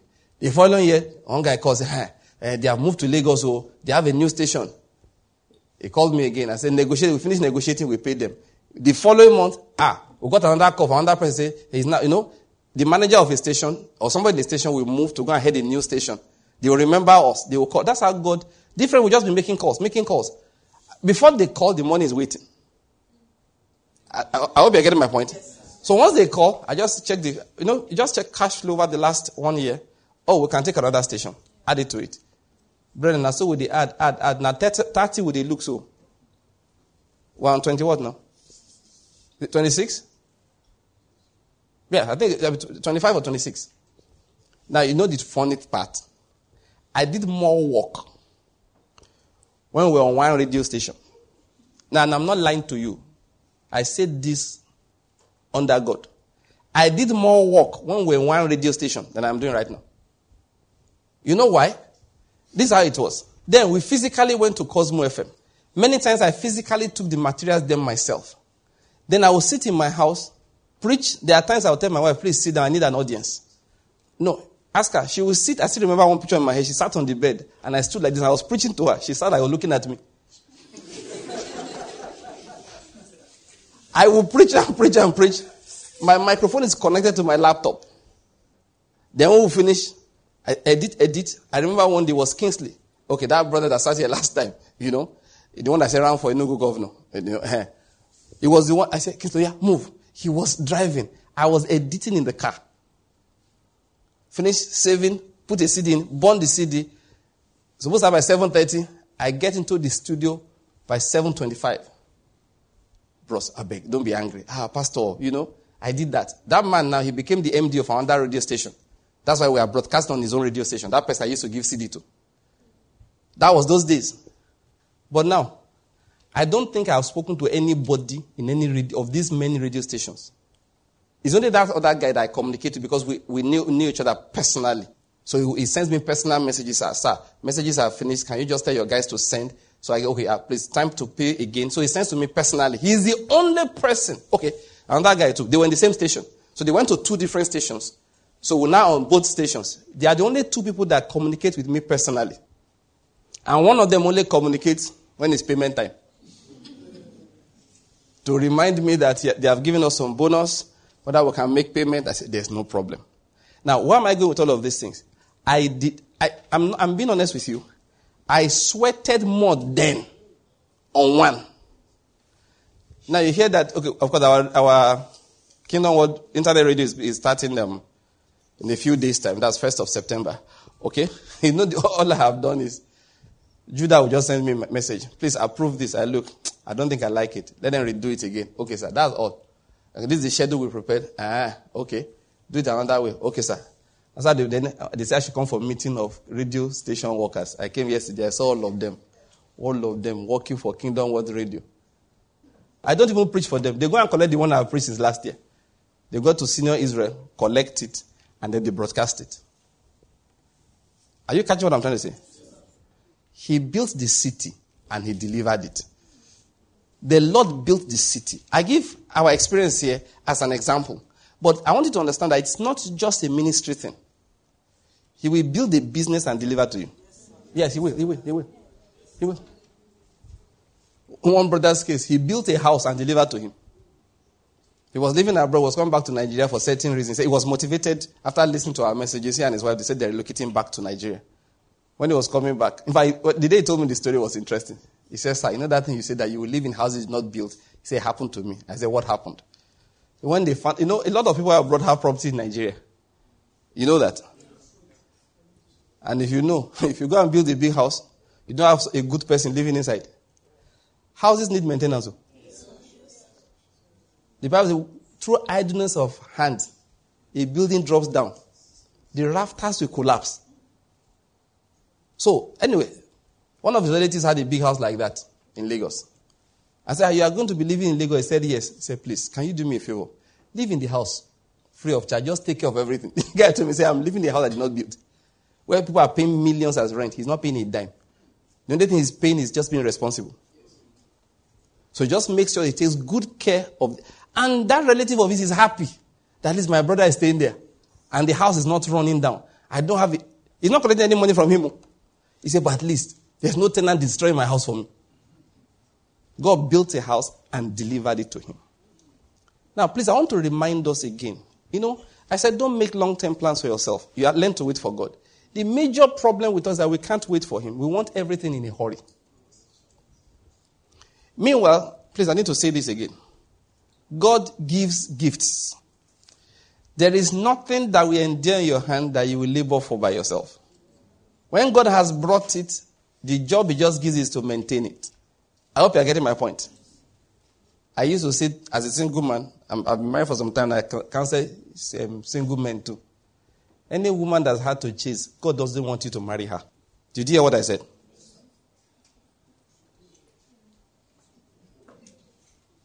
Who here said yes, sir? I want to be sure you are, you are married. Is this the one that said yes, sir?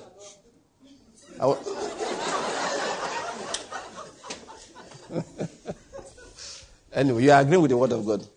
Or did you marry since I saw you last? No, you haven't. But you, okay, you agree with me. Okay, past experience. You tried it before, didn't work. Okay. the Lord bless you. Young man, listen to it. Any woman that is hard to chase is not the will of God. If you get after much chase, you will not be happy. Hey, shut up.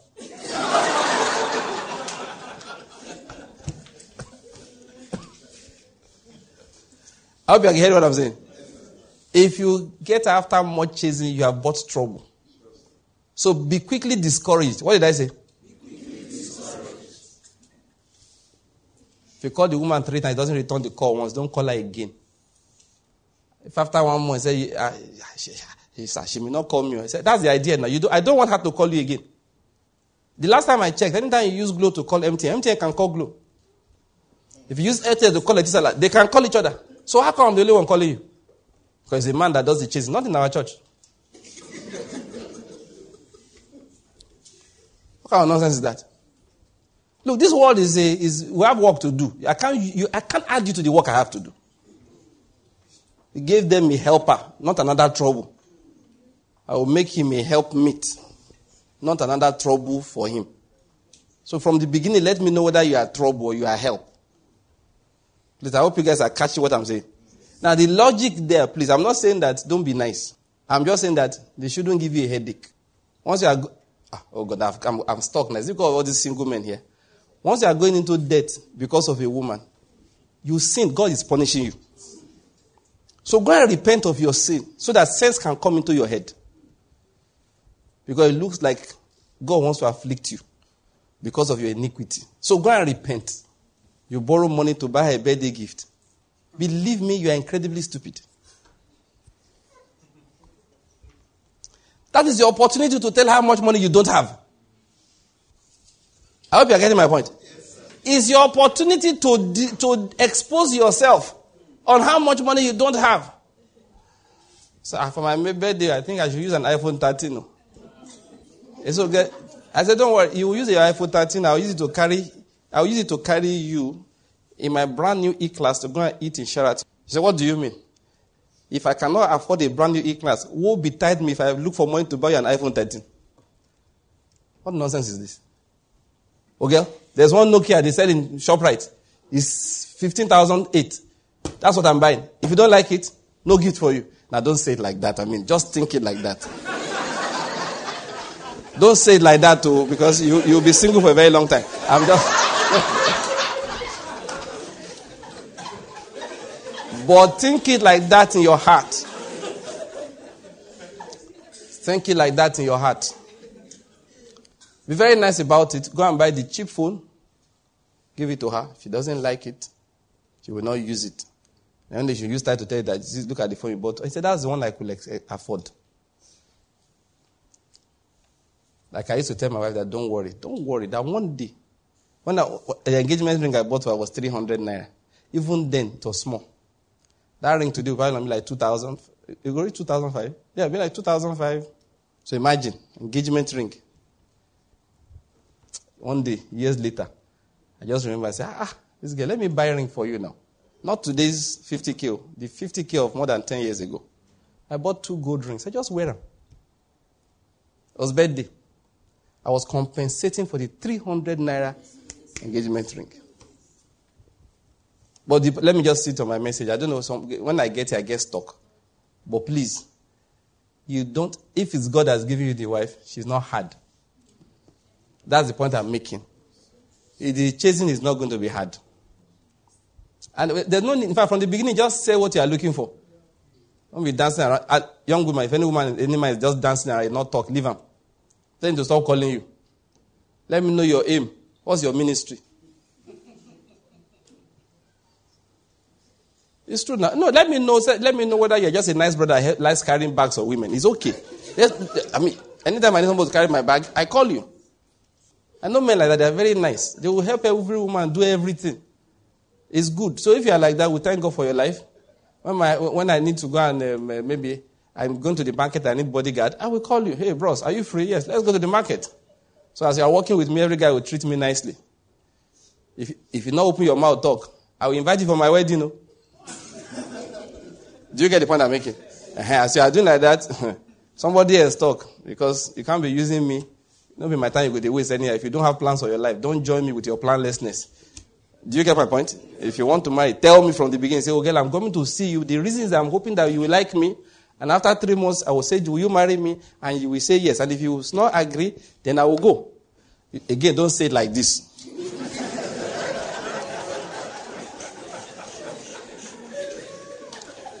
But at least think it. And let us know from the beginning. I remember one day, I was just I was trying to tell my wife. I said, "This one where I greet you. I just want you to know I'm greeting you." She said she knows. I said, "You sure?" No, no, she didn't say I know. I said I, I remember I found the words I used. But I just told her the reason why. he now said that. Eh, anyway, she, that she, she guessed. I said, How did you know? He said, Lagos is far from did, did, did, you get that? That the way they travel come from Lagos, uh, I know this bro is up to something. I said, No, I just, it's okay, it's okay. I just wanted to be sure because I don't want the ones. Yeah, no, just for your Pastor Banky. Now, you know, Pastor Bankies are very nice people. I don't have that ministry at all. Don't have that ministry at all. Uh-huh. The Lord is good. Let me sit on my message. My message is this. my message is this. Listen to me. When God gives, you know, the Bible says something. It said, The kingdom of God, let's read that, Mark chapter 4. The book of Mark, chapter 4. What am I emphasizing? Your destiny to fulfill it is God's work also, not your own effort. What God wants you to do, and please, that's what I'm trying to emphasize. What God wants you to do is learn how to wait for Him and learn how to receive from Him. And again and again, I've taught on how to wait for God. Waiting means that each season of your life, there is an assignment. God will open doors for people. Please bear this in mind. You just need to learn how to walk in righteousness because His doors are the doors of righteousness. God will keep on opening doors for you. Any door He opens, walk through the door of righteousness alone. If the door is not a door of righteousness, don't walk through it. When you have walked through a door of righteousness, walk in righteousness. Exercise every teaching of righteousness He has given to you. One reason why He gives you work is so that you will know what to. Let, let me put this way is so that you'll be able to practice what you have learned and you will know what next to learn. Because there are things, you know, sometimes, like if you come for Bible study on Friday, we're discussing, people bring questions, practical questions that they've not been able to answer based on the knowledge that they have already. And that's why God exposes you to some kinds of work. You've never been there before. People now come and say, please, what's the difference between bribery and extortion? Then you clarify. They are learning righteousness. Yes, they were talking about what, what does it mean to forgive? It's called learning righteousness. I am doing business. Somebody took my money, did not return it. Now, am I bearing a grudge if next time I don't do business with the person? You are learning righteousness. Now, I'm not answering all these questions now. I'm just trying to give you an idea. You are learning righteousness. Okay, I want to get married.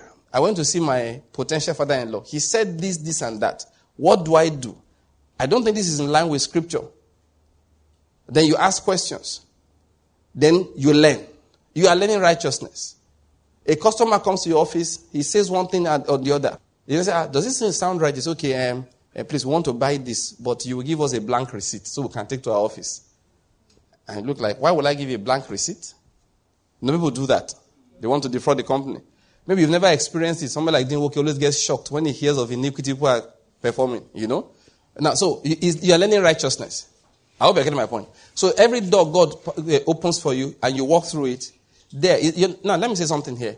As believers, the Bible forbids us from laboring for money. He said, don't labor for the food that perishes.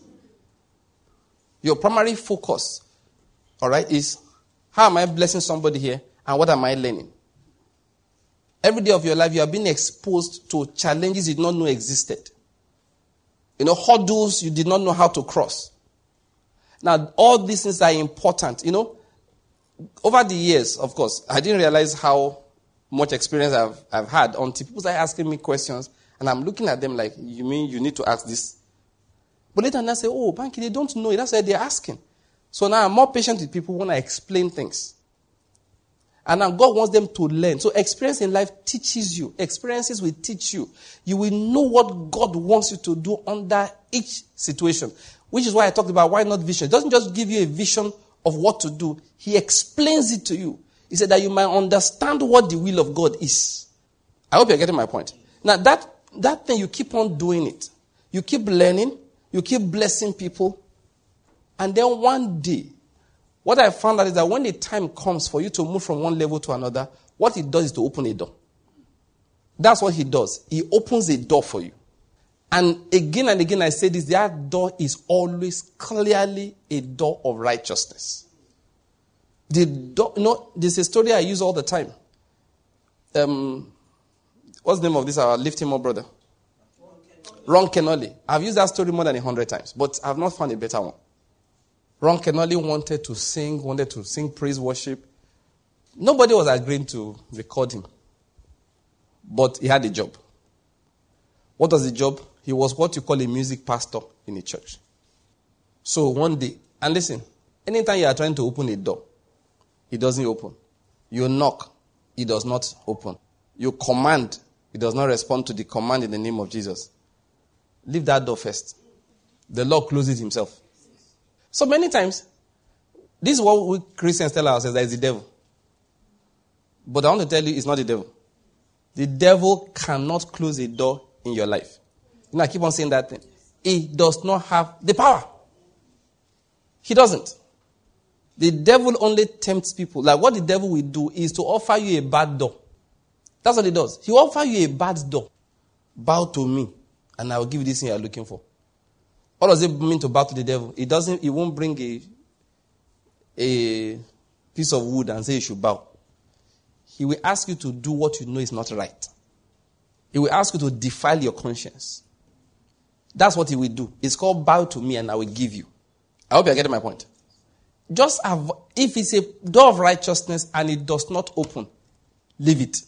You pray about it, you command it, you lay hands on the door.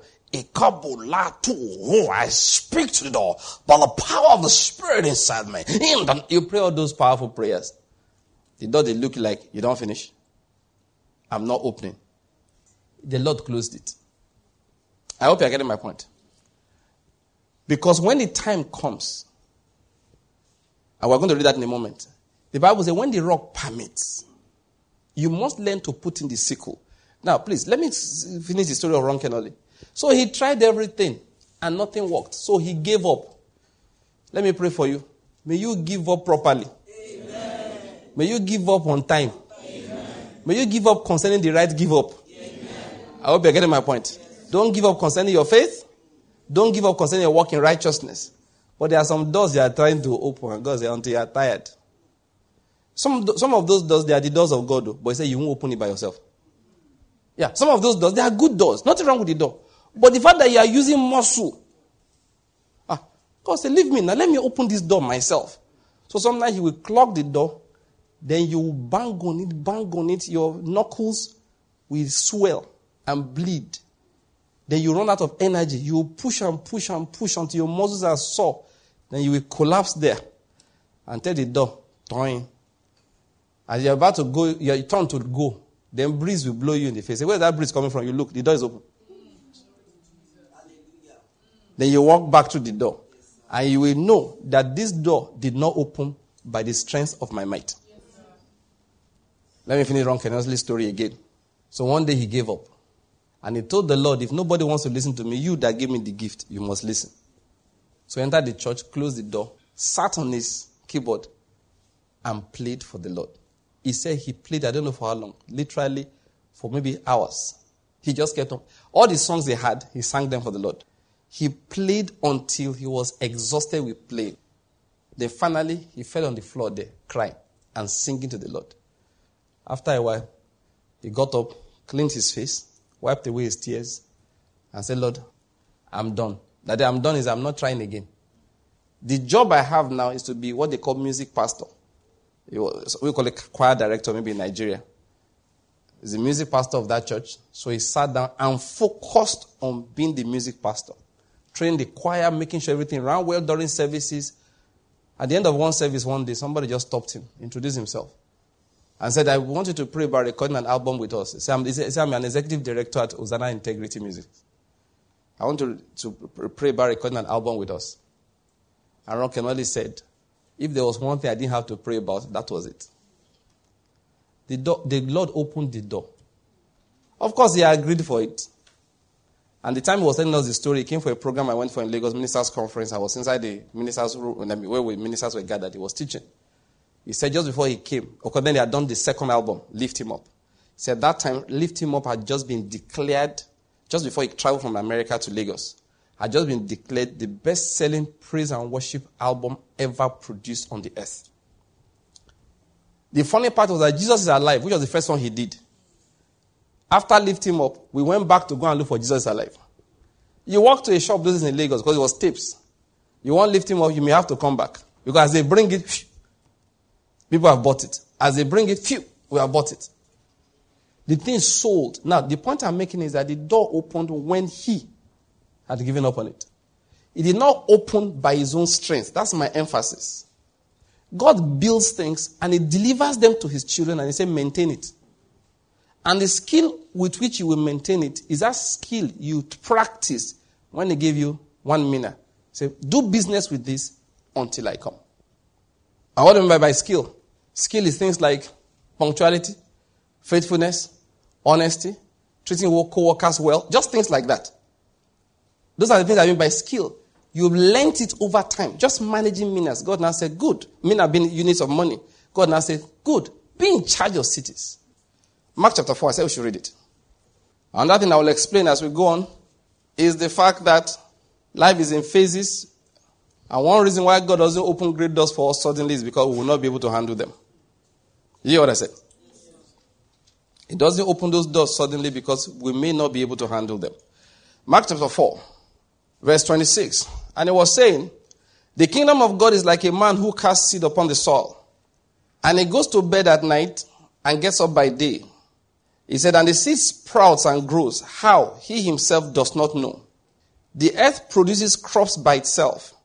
First the blade, then the head, then the mature grain in the head. But when the crop permits, he immediately puts in the sickle because the harvest has come. Now, please bear this in mind. I always like to read that thing in the Amplified Bible. There's something the Amplified says. Let me see whether I can quickly get to it to see the issue of repetition there. Okay, verse 27.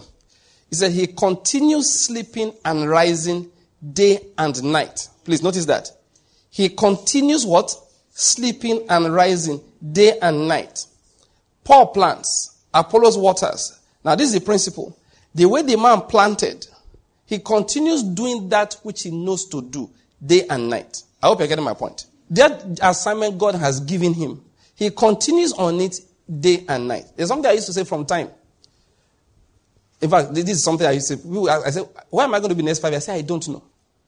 I'm still here teaching in this, on this platform.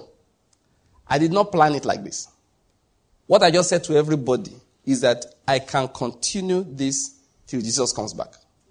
And I say to people all the time, I can't guarantee I'll be here next year. And I'm saying it to you again. No, no, no, no, no, don't. I'm not trying to warn you. I'm not warning you. I, I hope you're getting my point. I'm just don't think that, Pastor, where are you going? I'm not going anywhere. I'm just explaining that that is a life. So is it that is born of the Spirit. Let's put it like that. are you getting my point? But God says, when I come, if, if, I'm putting if for my own life now, if there is a next phase I want you to get into that's different from the one you are in right now, it is not by struggling for that next phase that you will get there. It's by, it's by being faithful in this current one. I hope you're getting my point. Let me put it this way. If you are working somewhere, it's not every day you'll be looking for where else to work. I don't know whether you're getting my point. What you will do is simply, every day, what do you do? How do I make sure I am more effective in the one I'm doing today? That should be your primary drive. That they don't, it doesn't look like they are feeling me here. I don't know whether you're getting my point. So what do I do to make sure? No, not that I'm not trying to impress people. Though. Not like let me make sure that uh, they think I'm the best human being.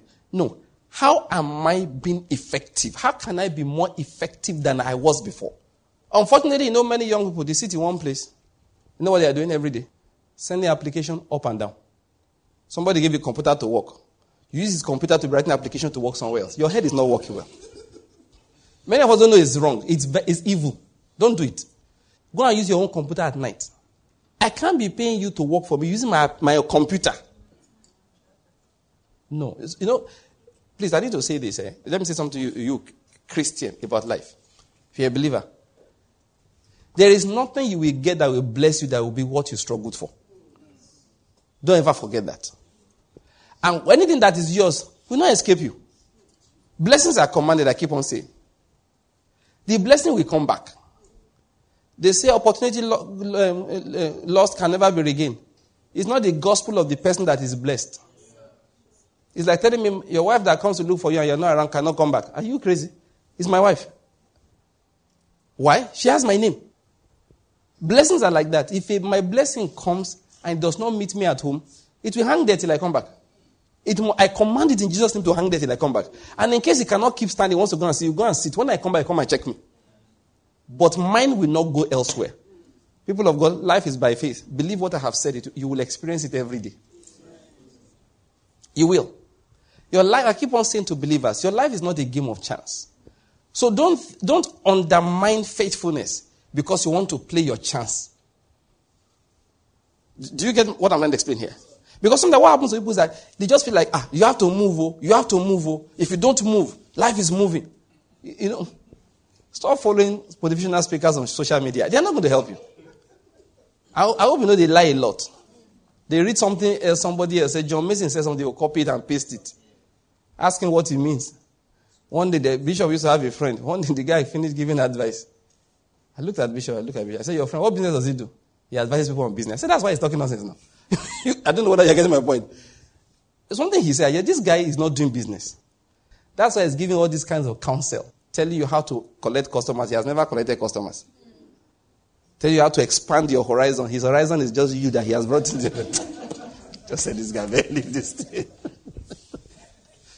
what I'm I going to say? A lot of young people, they, got, they get confused by that. Let me end with this one. Somebody gives them an idea that they can make money fast. I want to preach in one particular church. I was just talking like this. Ah, that young, young boys now go and pack their money into cryptocurrency. That that's how to make it fast in life. I said, that's how to become poor in life. And everybody laughed. I didn't know some people did not laugh. Oh.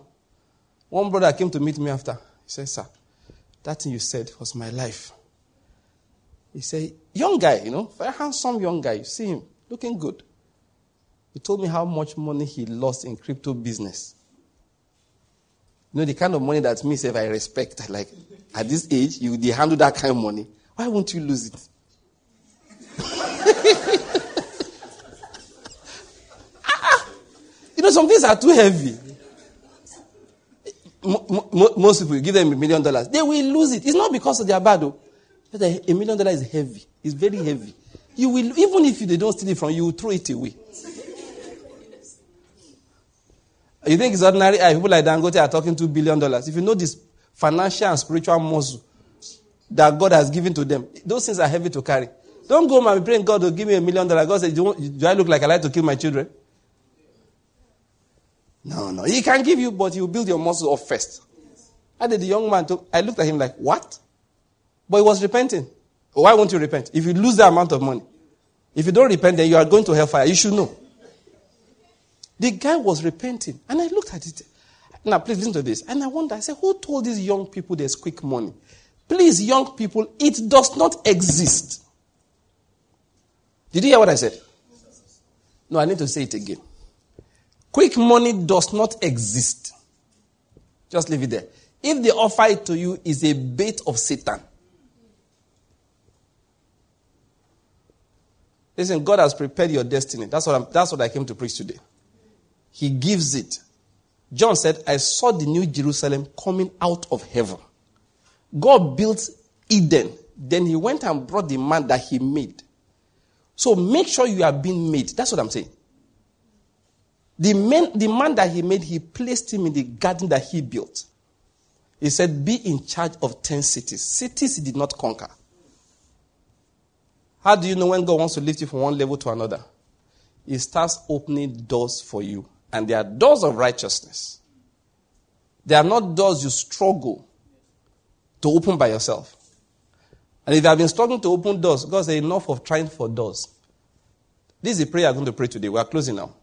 Just say simply, Lord, what is the assignment you have given me for today? It's a, it's a, and listen, I don't care how poor the assignment looks. You will accept it and you will do it. And don't leave the place in a hurry. Anybody that leaves a place in a hurry, they miss their destiny. Anyone who leaves a place in a hurry, they miss their destiny.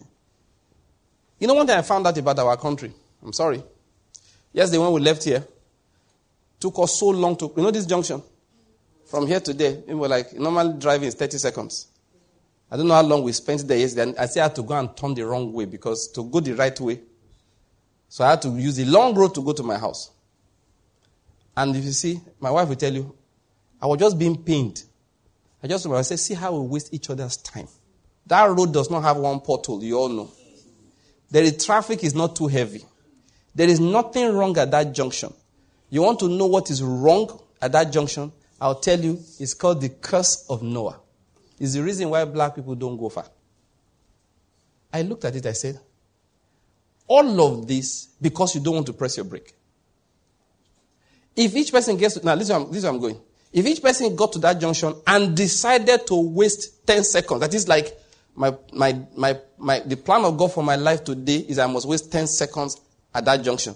Do you know there will never be a hold up? That you just go there, you press your brake, and just idle away. Let other people cheat you. Then the next person comes, decides that his destiny is to waste 10 seconds that day. I've seen people do it. I told you I was at a junction somewhere in the US. I saw this. I couldn't believe it. No policeman, nothing. Busy junction. Houston is America's fourth largest city. Busy junction. Major one. Five roads I counted feeding it. The traffic lights were out that day. Not working. Nobody use traffic light. Everybody got there, pressed the brake, and just waited for like 30 seconds. That's all. Just get it, just press the brake. After you waited for a while, you move. It was the default setting of everybody. They got there and wait. I went, I'm telling this was years ago. I keep telling the story again and again. I just got there and stood and I, wait. I was just watching. There was no policeman in sight. Yet there was no traffic buildup. And I was thinking of Lagos, Nigeria. I said, if this was Lagos, Nigeria, you will see your wife at 3 a.m. Yeah, this was around 10 p.m. I said, this, you are seeing your wife today at 3 a.m. No one is going anywhere. You now see some good Samaritans will now come out. Now, so those who have reflective effects will wear it. Those who have koboko will bring it. you know the way we are. They will now stay down there and now say, eh, some people still will not stop. You don't want to say, is there destruction waiting in front for you that you must go and meet? Because if it's a blessing, it can't wait. Know what I found out?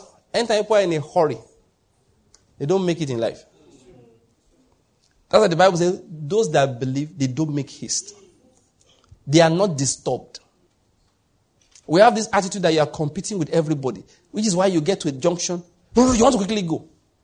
Let me give it to you. You see, the only people that can change the nation is individuals. People are waiting for somebody to be elected 2023. I've told all of his confusion. But I hear all of them talk. I say, I beg go. This is not what, what we really need is in church. It's not in politics. It's a revival. Preaching of righteousness. When I say most people there can hear they are talking, I just say, all of you don't know what you're up against. Win first. If we don't pray for you, we so fail. I just look at it say, no, listen, it's each individual. And I'm giving this instruction to the people of God.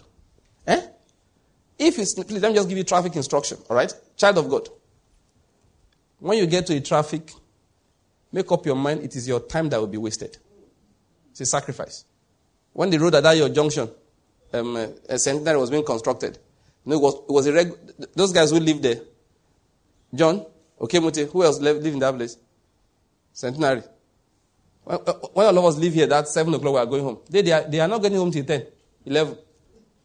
And the drive home is supposed to be 30 minutes. Those days when I was being on the road, I had the rule. I would never be the one to scatter it. You, you know when they want to scatter. You're supposed to be on a queue. People start shunting that queue, start going around. I just watch them. Because it used to be, God, what do I do? I know this thing will scatter. I am going to lock at the back. But my spirit told me, that's what kind of thing my own spirit says. My spirit said, just make sure you are not one of those that will be held accountable for scattering it. So I used to wait until it scatters. When it has now scatter, scattered, you know, scattered well, I'll now start trying to find my way home. I What's my own my own righteousness that I was not the one that scattered it. And I want to beg you, do that for the Lord. Make sure you are never the one to scatter anything. When the traffic, you know, normally, you know, this traffic, let me quickly go before they scatter it. No. God will hold you responsible. Stay there on your own queue, on your own spot, until all the sons of Satan have come and they've scattered it. Then navigate through the scattered traffic and go home. God will make a way for you. But please never be the one to scatter it. Never be. Stop breaking traffic rules. If they say no parking, don't park. Ask my wife. I my wife says, I said, no, no. I, I said, see, no parking. Say, okay. I said, no, the reason why I say that, I said, I can't say sorry, sir. One small boy will lock my tongue, I'll be begging him. You know, godly pride alone does not let me park there. It may be pride, but that's how it works for me. So why can't you stop here? I said, one, what's name of those boys that wear green in Enugu? MOT. MOT boy will now lock my tire. And I'll be telling one guy that cannot even untie the lace of my shoes according to you uh, You get my logic there. I'm not saying I'm bad, but you get where I'm going. And I'll be telling sorry, sir. Ah, ah, Oga, I beg, Oga. Oga. That is what sin does to you. Now it humbles you. Sin will humble you. Your junior will become Oga. I said, at least as much as this depends on me, the Bible says, follow peace. That is, as much as what depends on you. So when they say no parking, I said, they said no parking. So if I park somewhere, they come and lock my tire, I will be able to raise my chest and say, why can't I park here? I'll bring out my phone, photograph the whole place. I say, I'm going to sue you. Where is the no parking sign? Then I speak with righteousness. The Bible says the righteous are bold as a lion. That's what it meant. That when you know you've done what is right, your voice is not subdued when you want to talk. One day I was driving with my, my, my younger brother. One guy said, Stop. I looked at him. I said, Who are you? He says, A policeman. I said, Where is your ID card? You know, my brother was looking like, Ah, Egbo, you like trouble like this? What shocked him was that the policeman stopped, brought out his ID, and gave it to me. I looked at it, gave it back to him, and said, So what do you want? Ah, my brother was looking like, Yeah? Is this the way life is? They said, No, what he did was out of order. He's in mufti, he's issuing me orders. Why? I said he was wearing a uniform. I respect his uniform. But he's not wearing a uniform. I don't know. It could be a thug, could be a thief. So when he says the policeman said, Can I see your ID? And the, my, it was shocked. He brought it out, gave it to me. I looked at it. I gave it back to him. I said, So now, what can I do for you? He said, Look, you have to come and open your boot. I packed, came down, opened my boot. He checked what he wanted to check. We greeted each other, and I left. That's when the righteous are bold as a lion. But when you have gone to park where you're not supposed to park, once you see police uniform, okay, I just want to pee here. That is, you start, start having ideas.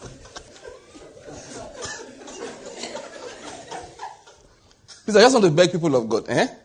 We must be the ones contributing order into the society.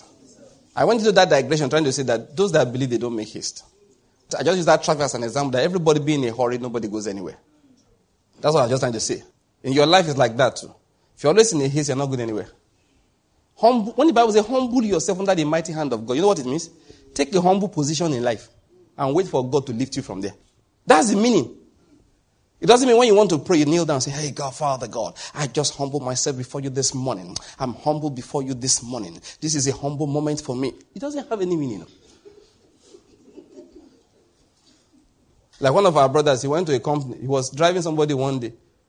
He found out that one particular company that they were employing drivers. He has a university degree. They were employing drivers. Ah. He said, one that I don't have work. These people, all they are paying drivers better than what most people are paying. Ah, so he went and applied there as a driver. He said, I can drive, I'm a responsible driver. And they employed him. After a while, of course, got talking to the senior people. They found, ah, no, no, position will open. So next time, manager position open, a, a supervisor position. Give us your CV. They dropped it inside. That's how he stopped driving, became a supervisor.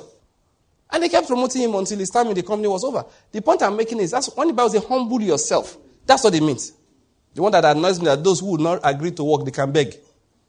So, you know, in this country, there's no job. I said, oh, but begging employment exists. Why do, do you know how many years my wife spent looking for a driver? Don't you say, okay, now I don't have work? Okay, madam, let me drive you for six months. I'm not saying you drive for 25 years. Just say, six months, I will drive. How much do you pay? She tells you, okay, better than begging. At least I have free transport anywhere I'm going for now. Somebody is buying the fuel. You know what I'm going to say? You go drive up and down. You know, you you even be getting free messages. You enter her car, Pastor Banky is playing. You go hear something. You go. I know my wife. You go even chop free food. So there's so. It's true now. Ibukun, I wish he could said it that time. There are many young people are running around because they don't have work. They come and drive for me.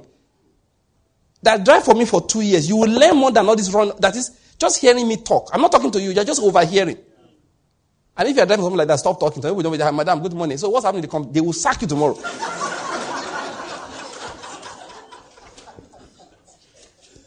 when you enter the car, good morning, ma, and start driving. When she's talking on the phone, don't say, ah, madam, is that? They will just fire you.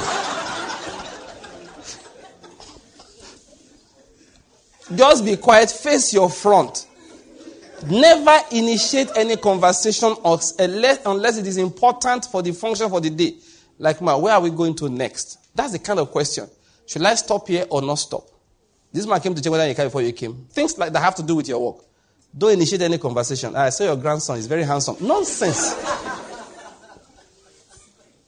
They will fire you and they should. Just drive your, but then you just be picking gist here and there. You will know things. You, you just know things. And then, you know, when you go home and you are gisting people, say, no, what happens to the no? Emir Philip said this one, what happened to the dot? And you are, ah, they're like, how you take note these things? Say, no, no, we're in, the, we're in the loop, man. You know, we're in the loop. We know, you know. they, it just gist you're overhearing somebody else gist. But the point I'm making is instead of going around begging, saying in this country there's not, there are people who are willing to give you employment that you have skill for. But you will not humble yourself under the mighty hand of God. You know, you, you want to feel life. I have a BSc in engineering. All you need to do is how to, you, you, you use engineering to invent drill for other people's pockets. Bros, anything for us this morning. But let's bow down our heads and give the Lord thanks for today, Joe. Just give the Lord thanks. Say, Lord, thank you. Thank you. Thank you, Lord. I give you praise. Remember, I said we should pray. Say, Lord, what is my assignment for today? That's in so strong in my heart because God wants to lift somebody up. But until you feel the assignment for the day, you ain't going anywhere. Say, Lord, what is my assignment? Give me the grace to do that which I'm supposed to do. It's well with you in Jesus' name. Amen. The words you heard today, they will produce fruit in your life. Amen. In the name of Jesus Christ. Amen. Chest pain, I rebuke you in Jesus' name. I command peace upon that heart in the name of Jesus. Peace upon everyone present here. As you travel, safety is your portion. Even if you find yourself on the road at midnight, don't worry. The Lord is with you. In the name of Jesus Christ. I declare upon you no evil will befall you, and no plague will come near your dwelling place. In Jesus' name. Right, let's share the grace in fellowship. Because of the grace of our Lord Jesus Christ, surely we have passed out of death and we have passed into life. We have passed out of darkness into the light of Christ. We have passed out from under the curse into the blessing. All things have passed away in our lives. We are now filled with the Spirit of Christ. We live above sin and walk above the devil. Seated high above with Christ. This is our season of the demonstration of the Spirit and of the power of God. In the name of Jesus Christ. Amen. Quickly bless three people around you. Say to the person, this is your season. Of the power of God. You have two more to go. This is your season of the demonstration of the Spirit and of the power of God. The last person, this is your season. And of the power of God in the name of Jesus Christ. What about yourself? This is my season of the demonstration of the Spirit and of the power of God in the name of Jesus Christ. Amen. All right, have a blessed Saturday. Cheer up, brethren.